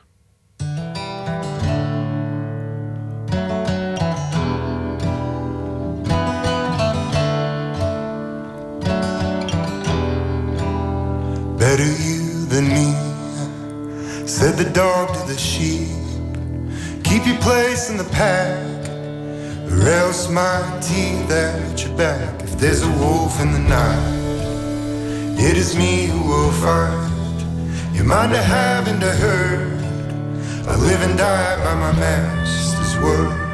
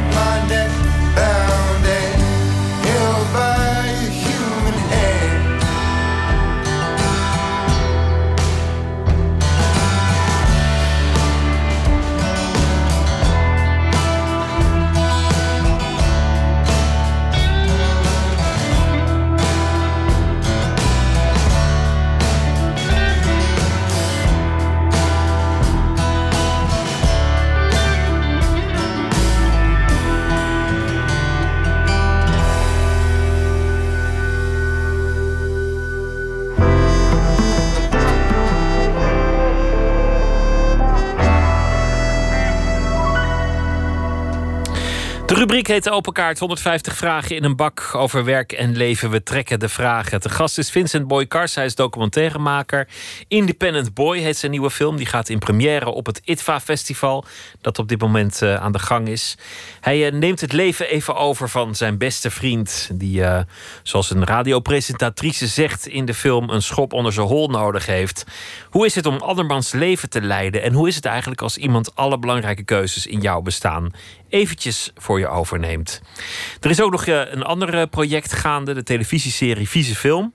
Die heeft hij eh, gemaakt, gebaseerd ook min of meer op zijn eigen afstudeerfilm My First Porn. Vincent Boykars, hartelijk welkom. Een hele bijzonder goede nacht. Ja. Laten we beginnen met de, de film waarvoor je hier bent, Independent Boy. Ja. Ja, jou, jouw vriend is een ontzettend aardige jongen, getalenteerde jongen, lieve jongen. Jullie hebben een, een leuke vriendschap. En op een dag zeg je: Joh, het, het gebeurt zo allemaal niet in jouw leven. Laat mij maar even. Ik Ja. ga een maand lang alle beslissingen nemen. Dat was wel een beetje hoe het is gegaan, ja. En uh, nou ja, het is niet alleen dat het lag bij hem, of in ieder geval zijn situatie, maar ik had gewoon heel veel mensen om me heen. Uh, vrienden, kennissen in mijn directe omgeving, die op diezelfde manier eigenlijk waren gestagneerd in hun uh, ontwikkeling. Gestrand, er, er gebeurde niks meer. Er gebeurde vrij weinig. En uh, hoe langer je niks doet, hoe meer je jezelf dat kwalijk gaat nemen. En hoe groter de drempel wordt om daar nog uit te komen. En dat is wel een beetje typerend voor de problematiek, denk ik, van mijn generatie. Je hebt die maatschappelijke druk die echt heel voelbaar is. En als je daar niet in mee kan komen, dan neem je jezelf dat kwalijk. En uh, dat is heel jammer, want we hebben juist zoveel mogelijkheden en zoveel keuzes in deze tijd. Uh, dat, vandaar dat het mij frustreerde. En ook bij Metin uh, frustreerde mij dat. En de film probeer ik hem uit dat, dat dal te trekken. Het is een kant van, van die generatie die je niet vaak hoort. Je hoort juist vaak het verhaal van ze zijn zo onafhankelijk, ze kunnen alles en die, die hebben al een eigen bedrijf op een, op een twaalfde of, of, of wat dan ook. Maar die, die prestatiesamenleving die, die legt ook, zoals jij zegt, een enorme druk. En eigenlijk verlamde deze jongen door onzekerheid, door faalangst. Ja, ja. En zoals ik al zei, hoe, hoe langer je daarin blijft hangen, hoe meer je jezelf dat kwalijk neemt en hoe, hoe lager je zelfbeeld wordt. En uh, dat was denk ik heel erg bij hem aan de hand. Dat Waardoor hij, je helemaal niks meer aan durfde gaan. Nee, hij durfde echt. Het was echt angst voor de toekomst. Angst dat al die plannen misschien niet goed zouden uitpakken. Dus kon je maar beter blijven zitten op de bank, blijven wonen bij de moeder, ja, et cetera. Dan maar niks doen. Je, je pakt het voortvarend aan. Uh, meteen uh, binnen een uur uh, verlaat hij het ouderlijk huis. Dan wordt een etage geregeld. Hij gaat klimmen. hij moet een aantal projecten verwezenlijken. En zo kom je geleidelijk aan terecht in die problematiek van die generatie. Ja, ja. Jij, jij bent eigenlijk een beetje het, het tegendeel ervan. Je hebt je er aardig aan weten te onttrekken. Ja, nee, dat is ook een beetje het ding. Ik voelde een soort tweedeling tussen mij, mijn leven, waarin alles gewoon eigenlijk pas zo goed ging. En ik kon van mijn passie mijn werk maken, al best wel jonge leeftijd. En dan uh, aan de andere kant mensen die dat ja, juist totaal niet zo ervaarden of niet zo hadden. En uh, dus in die zin denk ik dat uh, ja, sommige mensen kunnen heel goed meekomen in deze tijd. Maar andere leeftijdsgenoten die niet. En dat is soms best wel tragisch en triest. Het wordt ook aan alle kanten ingepeperd. Ieder succes, ieders prestaties. Alles ziet er mooi uit, goed uit op social media. Iedereen ja. heeft heel jong alles al voor elkaar. Je, je mooie start-up, je, je mooie bedrijf, weet ik veel wat. En, ja. en de keerzijde die we niet zien, zijn alle mensen bij, bij wie het daardoor niet meer gebeurt, die verlammen. Ja, ja en in zekere zin is denk ik uh, Independent Boy, de film, ook wel uh, de wereld achter dat perfecte plaatje op, op social media en Instagram, zoals wij, wij ons allemaal ons profileren. Hè. We hebben een perfect leven. Uh, we laten ons zien op, de, op onze pieken. Maar die dalen, die zie je niet. En ik denk dat, dat de film juist dat verhaal achter dat perfecte plaatje is. Het is ook een fase die, die, die je ook hoort bij jong zijn. Ik denk dat het heel goed is om een fase te hebben waarin je ja, aan het labberkakken bent. Ja, ja zeker. Vroeger konden mensen acht jaar studeren en dat, dat, dat had heel grote voordelen. Ja. Dan deden ze andere dingen die later ineens best nuttig bleken te zijn.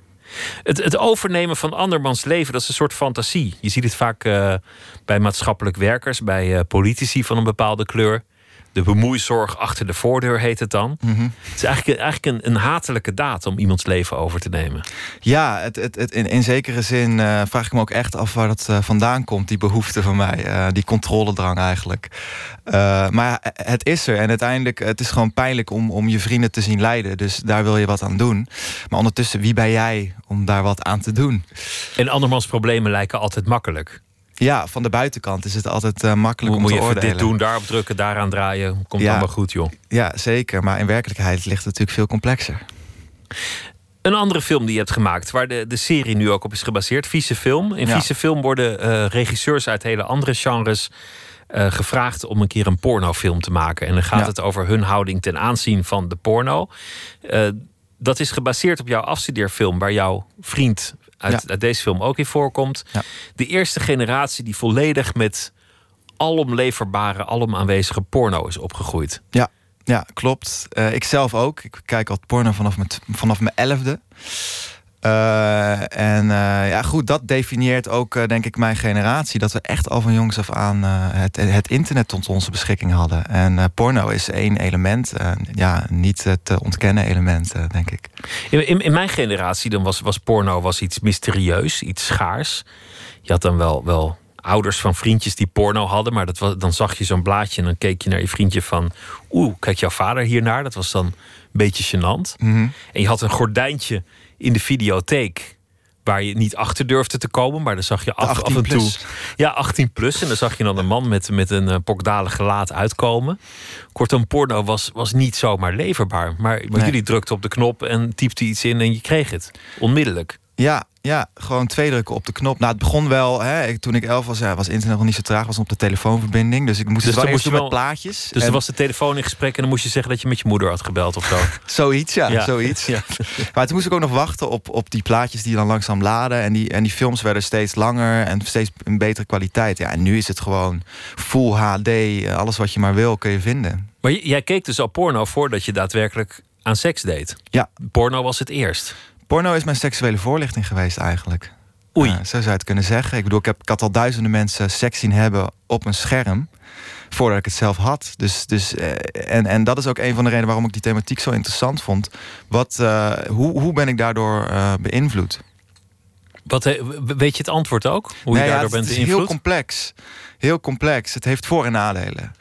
Eh, ik denk dat het me wel. Hè, de nadeel is dat ik me wel denk ik, zelfbewust ben eh, geworden. Op, op, in ieder geval in de eerste jaren dat ik voor het eerst zelf seks had. Ehm, was ik redelijk zelfbewust. Alsof je naar jezelf keek. Ja, vanuit, een pers vanuit het perspectief. Alsof ik zelf in een pornofilm eh, eh, eigenlijk speelde op het moment dat ik eh, die seks had. En ondertussen, ja, enorme, ja, enorme geslachtsdelen en perfecte prestaties. Dus je, je voert de druk voor jezelf ook wel op. Aan de andere kant, ja, je weet ook al beter hoe het werkt. Dus je kan al vrij, je kan sneller op een bepaald niveau komen. Je hebt iets dat je kunt imiteren, dus dan kan je dat ongeveer nadoen en dan, dan lijkt het wel een beetje op seks. Zeg ja, maar. ja, maar ik had toch liever misschien minder porno eh, willen zien voor ik überhaupt voor het eerst seks had. Omdat je dan toch meer op een pure manier dat zelf ontdekt met je partner. En ja, in zekere zin, en denk sowieso de hele hedendaagse beeldcultuur, dat, dat, dat gaat, eh, ja, d- d- dat zorgt voor, denk ik, voor een, een, een, een verlaging van onze eigen fantasie. Het, eh, het beeld, er is te veel beeld. Dat geldt eigenlijk ook voor Independent Boy. Dat, dat gaat dan niet over, over de porno, maar in wezen gaat het ook over, over plaatjes, over beelden, over verlangens. Ja, ja. En eh, je ziet zoveel beeld en je wordt daar zo door beïnvloed dat het in, je, in je echt eigen dagelijkse leven. En dat vind ik, dat, dat vind ik heel interessant. Vandaar, dat zijn elementen waardoor ik zeg maar mijn generatie kan definiëren. En waar je met, met jouw films iets tegenover kunt stellen. Ja, ja. Dus laten we beginnen met eh, de, de vragen. Ja. Eh, wil je alsjeblieft een kaart trekken? Oké, gewoon eh, blind. Alright. Wanneer heb je voor het laatst gehuild? Oeh, dat is direct een, een heftige. Ik, drieënhalf jaar geleden is mijn vader overleden. En aan kanker. En eh, ik ben toen... ik studeerde toen af, een jaar later. En toen dacht ik van... Ja, we hebben het, hadden het net over controle. Toen dachten we van ik wil me niet laten leiden door, door mijn gevoelens. Ik wil nu de controle pakken. Ik zit nu op dit moment in mijn leven. Het gaat goed. Ik, ik, ik, ik wil films maken. En ik heb gekozen om, om, om die film te gaan maken, Independent Boy. En daar heb ik misschien helemaal ingestort. Ook als een soort uitweg voor dat verdriet, zeg maar. Eh, en eh, de, de controle eigenlijk die, die ik projecteerde op mijn personage Metin... Ja, eh, ik denk dat dat daar ook wel een beetje vandaan komt. Ehm, Je en- eigen verlangen naar controle. ja, ja, want ik, ik had net mijn vader verloren. En dat is iets wat je. Dus dat, zoiets, zo'n gebeurtenis kan je totaal niet controleren. Maar wat kan je wel controleren? Nou, je carrière. En eh, dat heb ik gedaan. En, en in die zin heb ik het een beetje weggestopt. Eh, maar nu die film af is en alles is weer een beetje aan het landen. Merk ik wel dat die gevoelens eh, beginnen, terug beginnen te komen. En dan zeker ook met die vermoeidheid. Ik heb heel hard gewerkt, echt een jaar lang alleen maar gewerkt. En eh, ja, dan merk ik toch, ik denk dat het misschien drie dagen geleden is dat ik gewoon s'avonds in mijn bed lag. En eh, dat, eh, dat het in één keer allemaal kwam. Het verdriet was er weer. Ja, het was er weer, ja. Je maakt nu natuurlijk ook allemaal dingen mee die, die je vader niet meer zal zien. Ja, dat is Je- echt heel Je pijnlijk. films, je, je, nou ja, de, de, die tv-serie. Dat Ja. zijn allemaal dingen die hij niet meer meemaakt. Ja, en dat, dat blijft heel moeilijk. Ehm, hoewel ik weet dat, dat, dat hij hoe dan ook eh, trots is, ook vanuit de hemel. Eh, maar ja, dit had ik heel graag met hem willen delen. En dat kan niet. En dat moet ik accepteren. Geloof je in een hemel? Nee, maar ik vind het wel een heel mooi woord. Ik vind het een, Een heel fijn gedachte. idee. Een mooie Ja. gedachte dat, dat, dat er een plek is waar eh, ja, de naasten die ik ben verloren, dat die daar, daar gewoon zijn. En dat zie ik wel echt als een hemel. Maar ik, ik geloof niet in God of ik ben wel atheïst. Ik geloof er ook niet in. Maar, maar mocht het dan tegen alle natuurkundige wetten ineens zo zijn dat je al die mensen nog een keer zou kunnen zien, dat, dat zou, zou natuurlijk wel heel mooi zijn. Zeker. En daar zou ik ook een film over maken. Kom, we gaan nog, we gaan nog een vraag doen. Ja. Ehm, welke klap kom je nooit te boven? Nou, die? Wat Ja. denk je? Ja, die. Dat is wel echt eh, de grootste klap eh, ooit geweest in mijn leven. Ik denk ook eigenlijk de enige. Want voor de rest heb ik een, een, een zorgeloze jeugd gehad. En een heel liefdevolle jeugd gehad. En ben ik omringd door allemaal lieve mensen. En dan kan ik echt niet klagen. Alleen, eh, ja, die gebeurtenis met mijn vader, dat is absoluut mijn grootste klap geweest. En ook te jong. Ik bedoel, het is natuurlijk om je vader te verliezen op een zeker punt in je leven. Ja. Dat, dat zal gebeuren.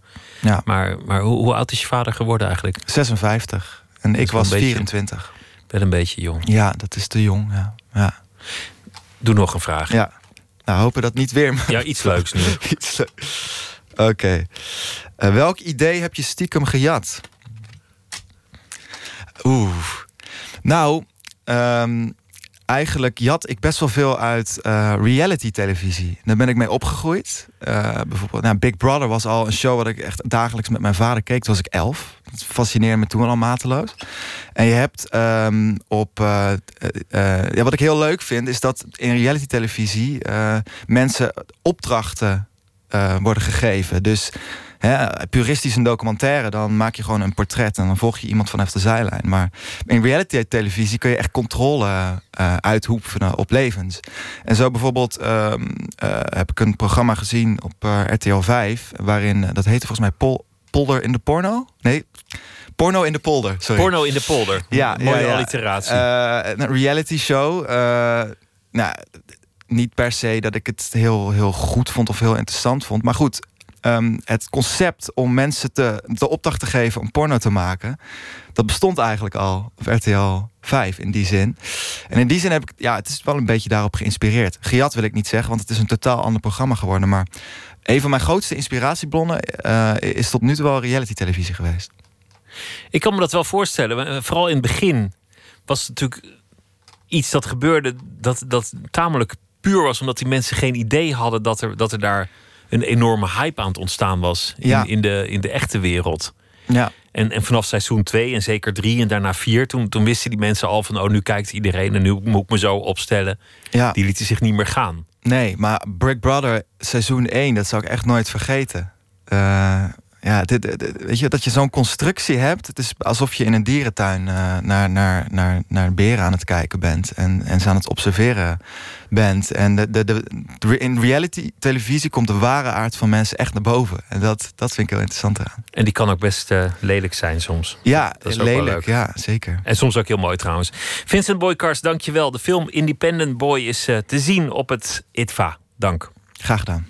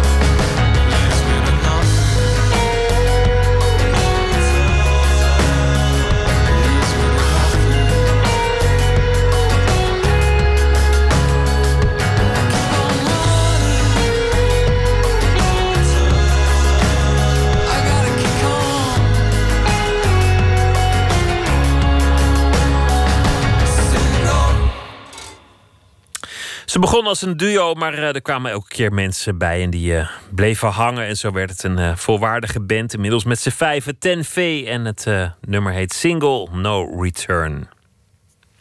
Eén minuut, gemaakt door Maartje Duin. En deze heet Een toffe vriendin.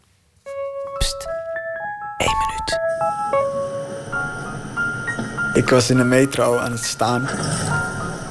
En ik zag eh, een goede vriendin van waar ik toen vroeger ook heel veel mee omging. Ze was gewoon een vriendin, weet je. Zo iemand waarmee je zeg maar, mee opgroeit en eh, gewoon alles deelt, zeg maar, weet je. Ze vond het zo leuk om mij te zien. En ze, ze gaf me zo wat knuffel en drie kusjes. En ja, ik stond heel awkward, eh, zeg maar. Eh, wat krijgen we nou? Ik schaamde me zelfs. Dat, dat, ik, dat ik haar moest aanraken. Want ja, dat is gewoon... dat doe je gewoon niet. als, als het goed is. Toen ik dat zei van... Dat, eh, dat, ik, dat ik dat niet wil. En ik had dat gewoon op een goede manier, op een rustige manier kunnen uitleggen. En ze zei, oké, so be it. De, de mensen waarmee ik vroeger omging, die weten nu hoe ik sta in het leven. Weet je, ik ben gewoon eh, duidelijk geweest. Ik ben, eh, ik ben moslim. Je hoeft me niet te bellen om eh, een avondje te komen suipen. En je hoeft me ook niet eh, te gaan bellen om eh, naar de street dance te gaan met korte rokjes en zo. Dat, dat hoeft allemaal niet. Weet je, ik ben gewoon heel duidelijk daarin. En dat helpt gewoon. Ik ben veilig.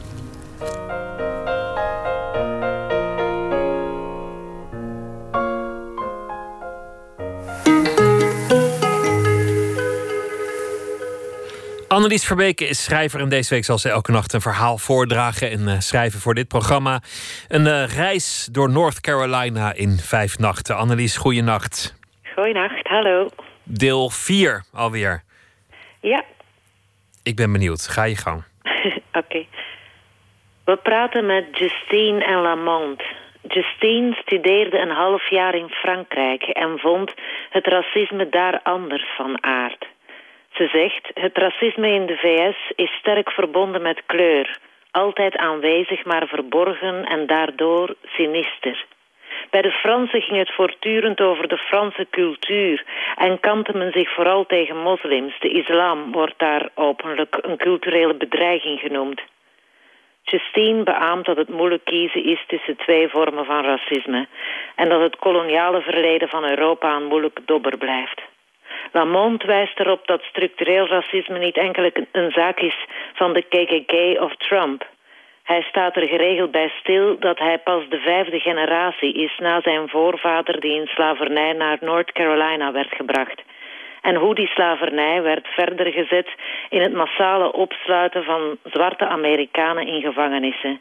Hij zegt, Je moet weten dat de politie hier in de VS begon als slave patrol. Vandaag worden zwarte ongewapende tieners neergeschoten zonder gevolg. Waar hebben die racisten het eigenlijk over als ze zeggen dat ze bang zijn? Wij zouden bang moeten zijn. Niet alle Afro-Amerikanen willen de confrontatie met hun verleden echter aangaan. Het is een trauma, het doet pijn. Sinds Trump is er een terugval voor Afro-Amerikanen, maar ook onder Obama waren velen teleurgesteld. Politici en instituten allerhande, ze stoppen ons wat geld toe, subsidiëren wat zwarte initiatieven hier en daar, maar er is geen bereidheid een confrontatie aan te gaan met wat achter dit alles ligt. De geschiedenis van racisme in de VS. En het feit dat de arbeidersklasse 40 tot 60 uur per week werkt om een tweekamerappartement te kunnen huren. Later tik ik Lamont Lilly in het Google-balkje en begrijp ik met een ware power to the people revolutionair te maken te hebben.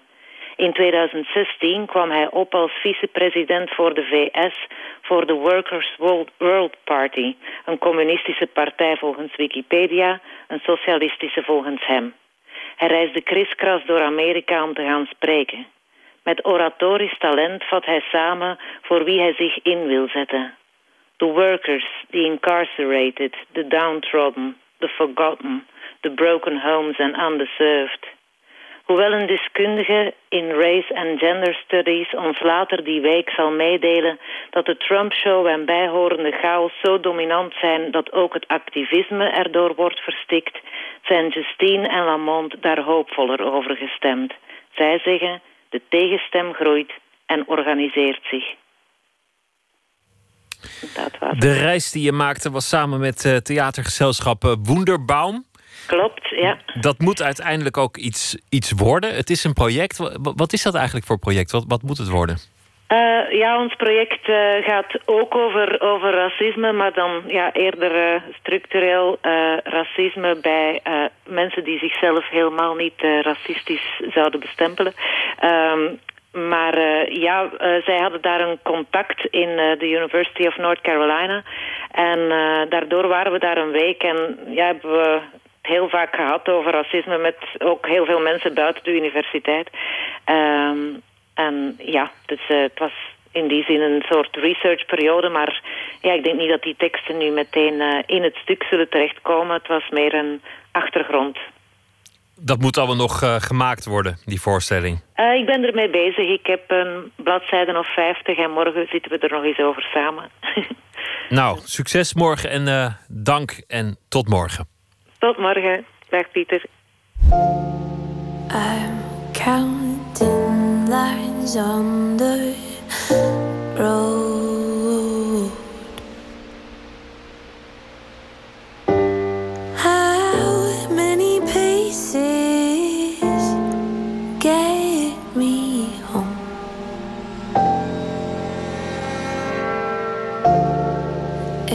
I look up, I know I am lost. My wires are crossed again.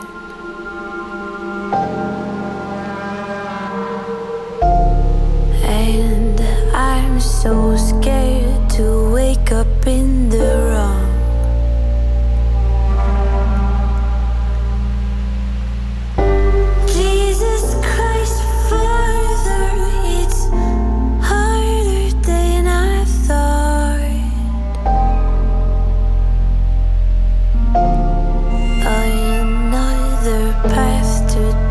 Underground.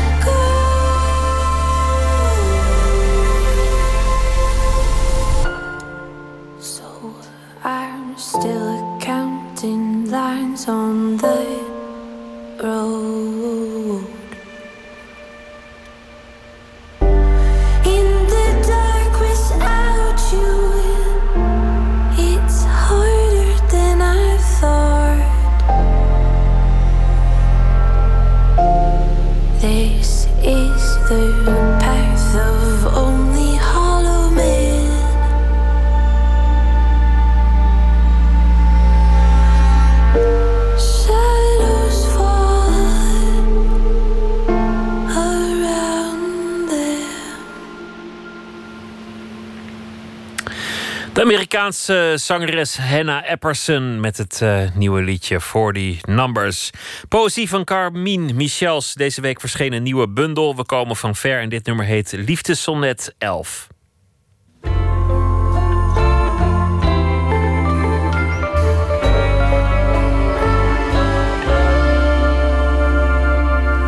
Liefdesonnet 11. Ik wacht op de mist in je mond. Blind en stom ril ik bij de eerste zon. De nacht valt, de dag wordt bedacht. In onzichtbare struiken danst je lach. Ik tast naar de doornen die je in me stak. Naar de sporen van je huid die paarlemoeren blonk. Naar je zoute geur van Japanse pruimen. Ik wil niet huilen als een eenzaam bos. Ik wil ruiken en bergen je schemerblos, roosteren de vissen in je diepste dok. Alsof het sneeuw is, de schilfers van je wimpers ruimen. En vleugelam val ik als een koekoek uit een klok, hongerig naar jou, naar je uitgestorven stem in de bergen, naar de woorden die je velden, de kilte van Kitratue.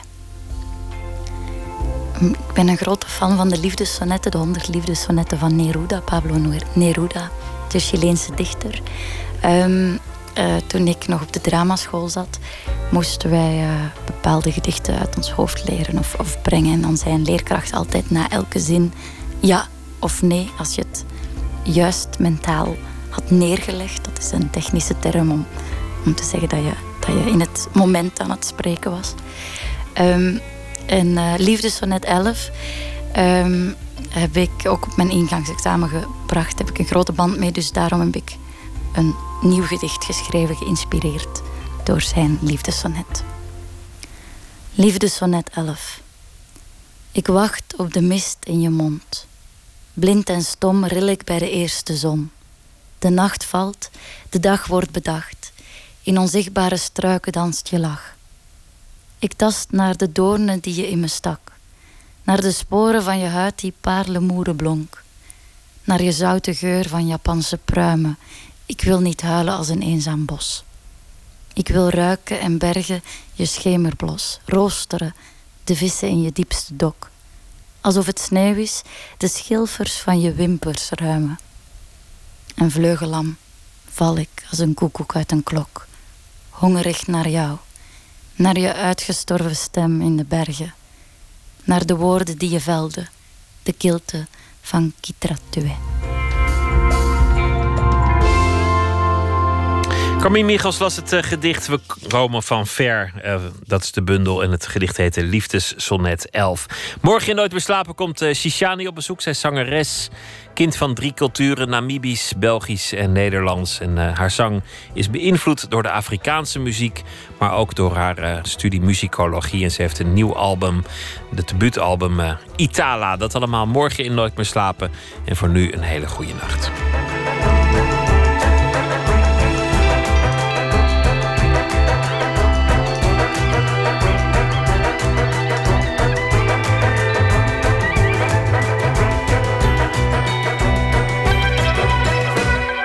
Op Radio 1, het nieuws van alle kanten.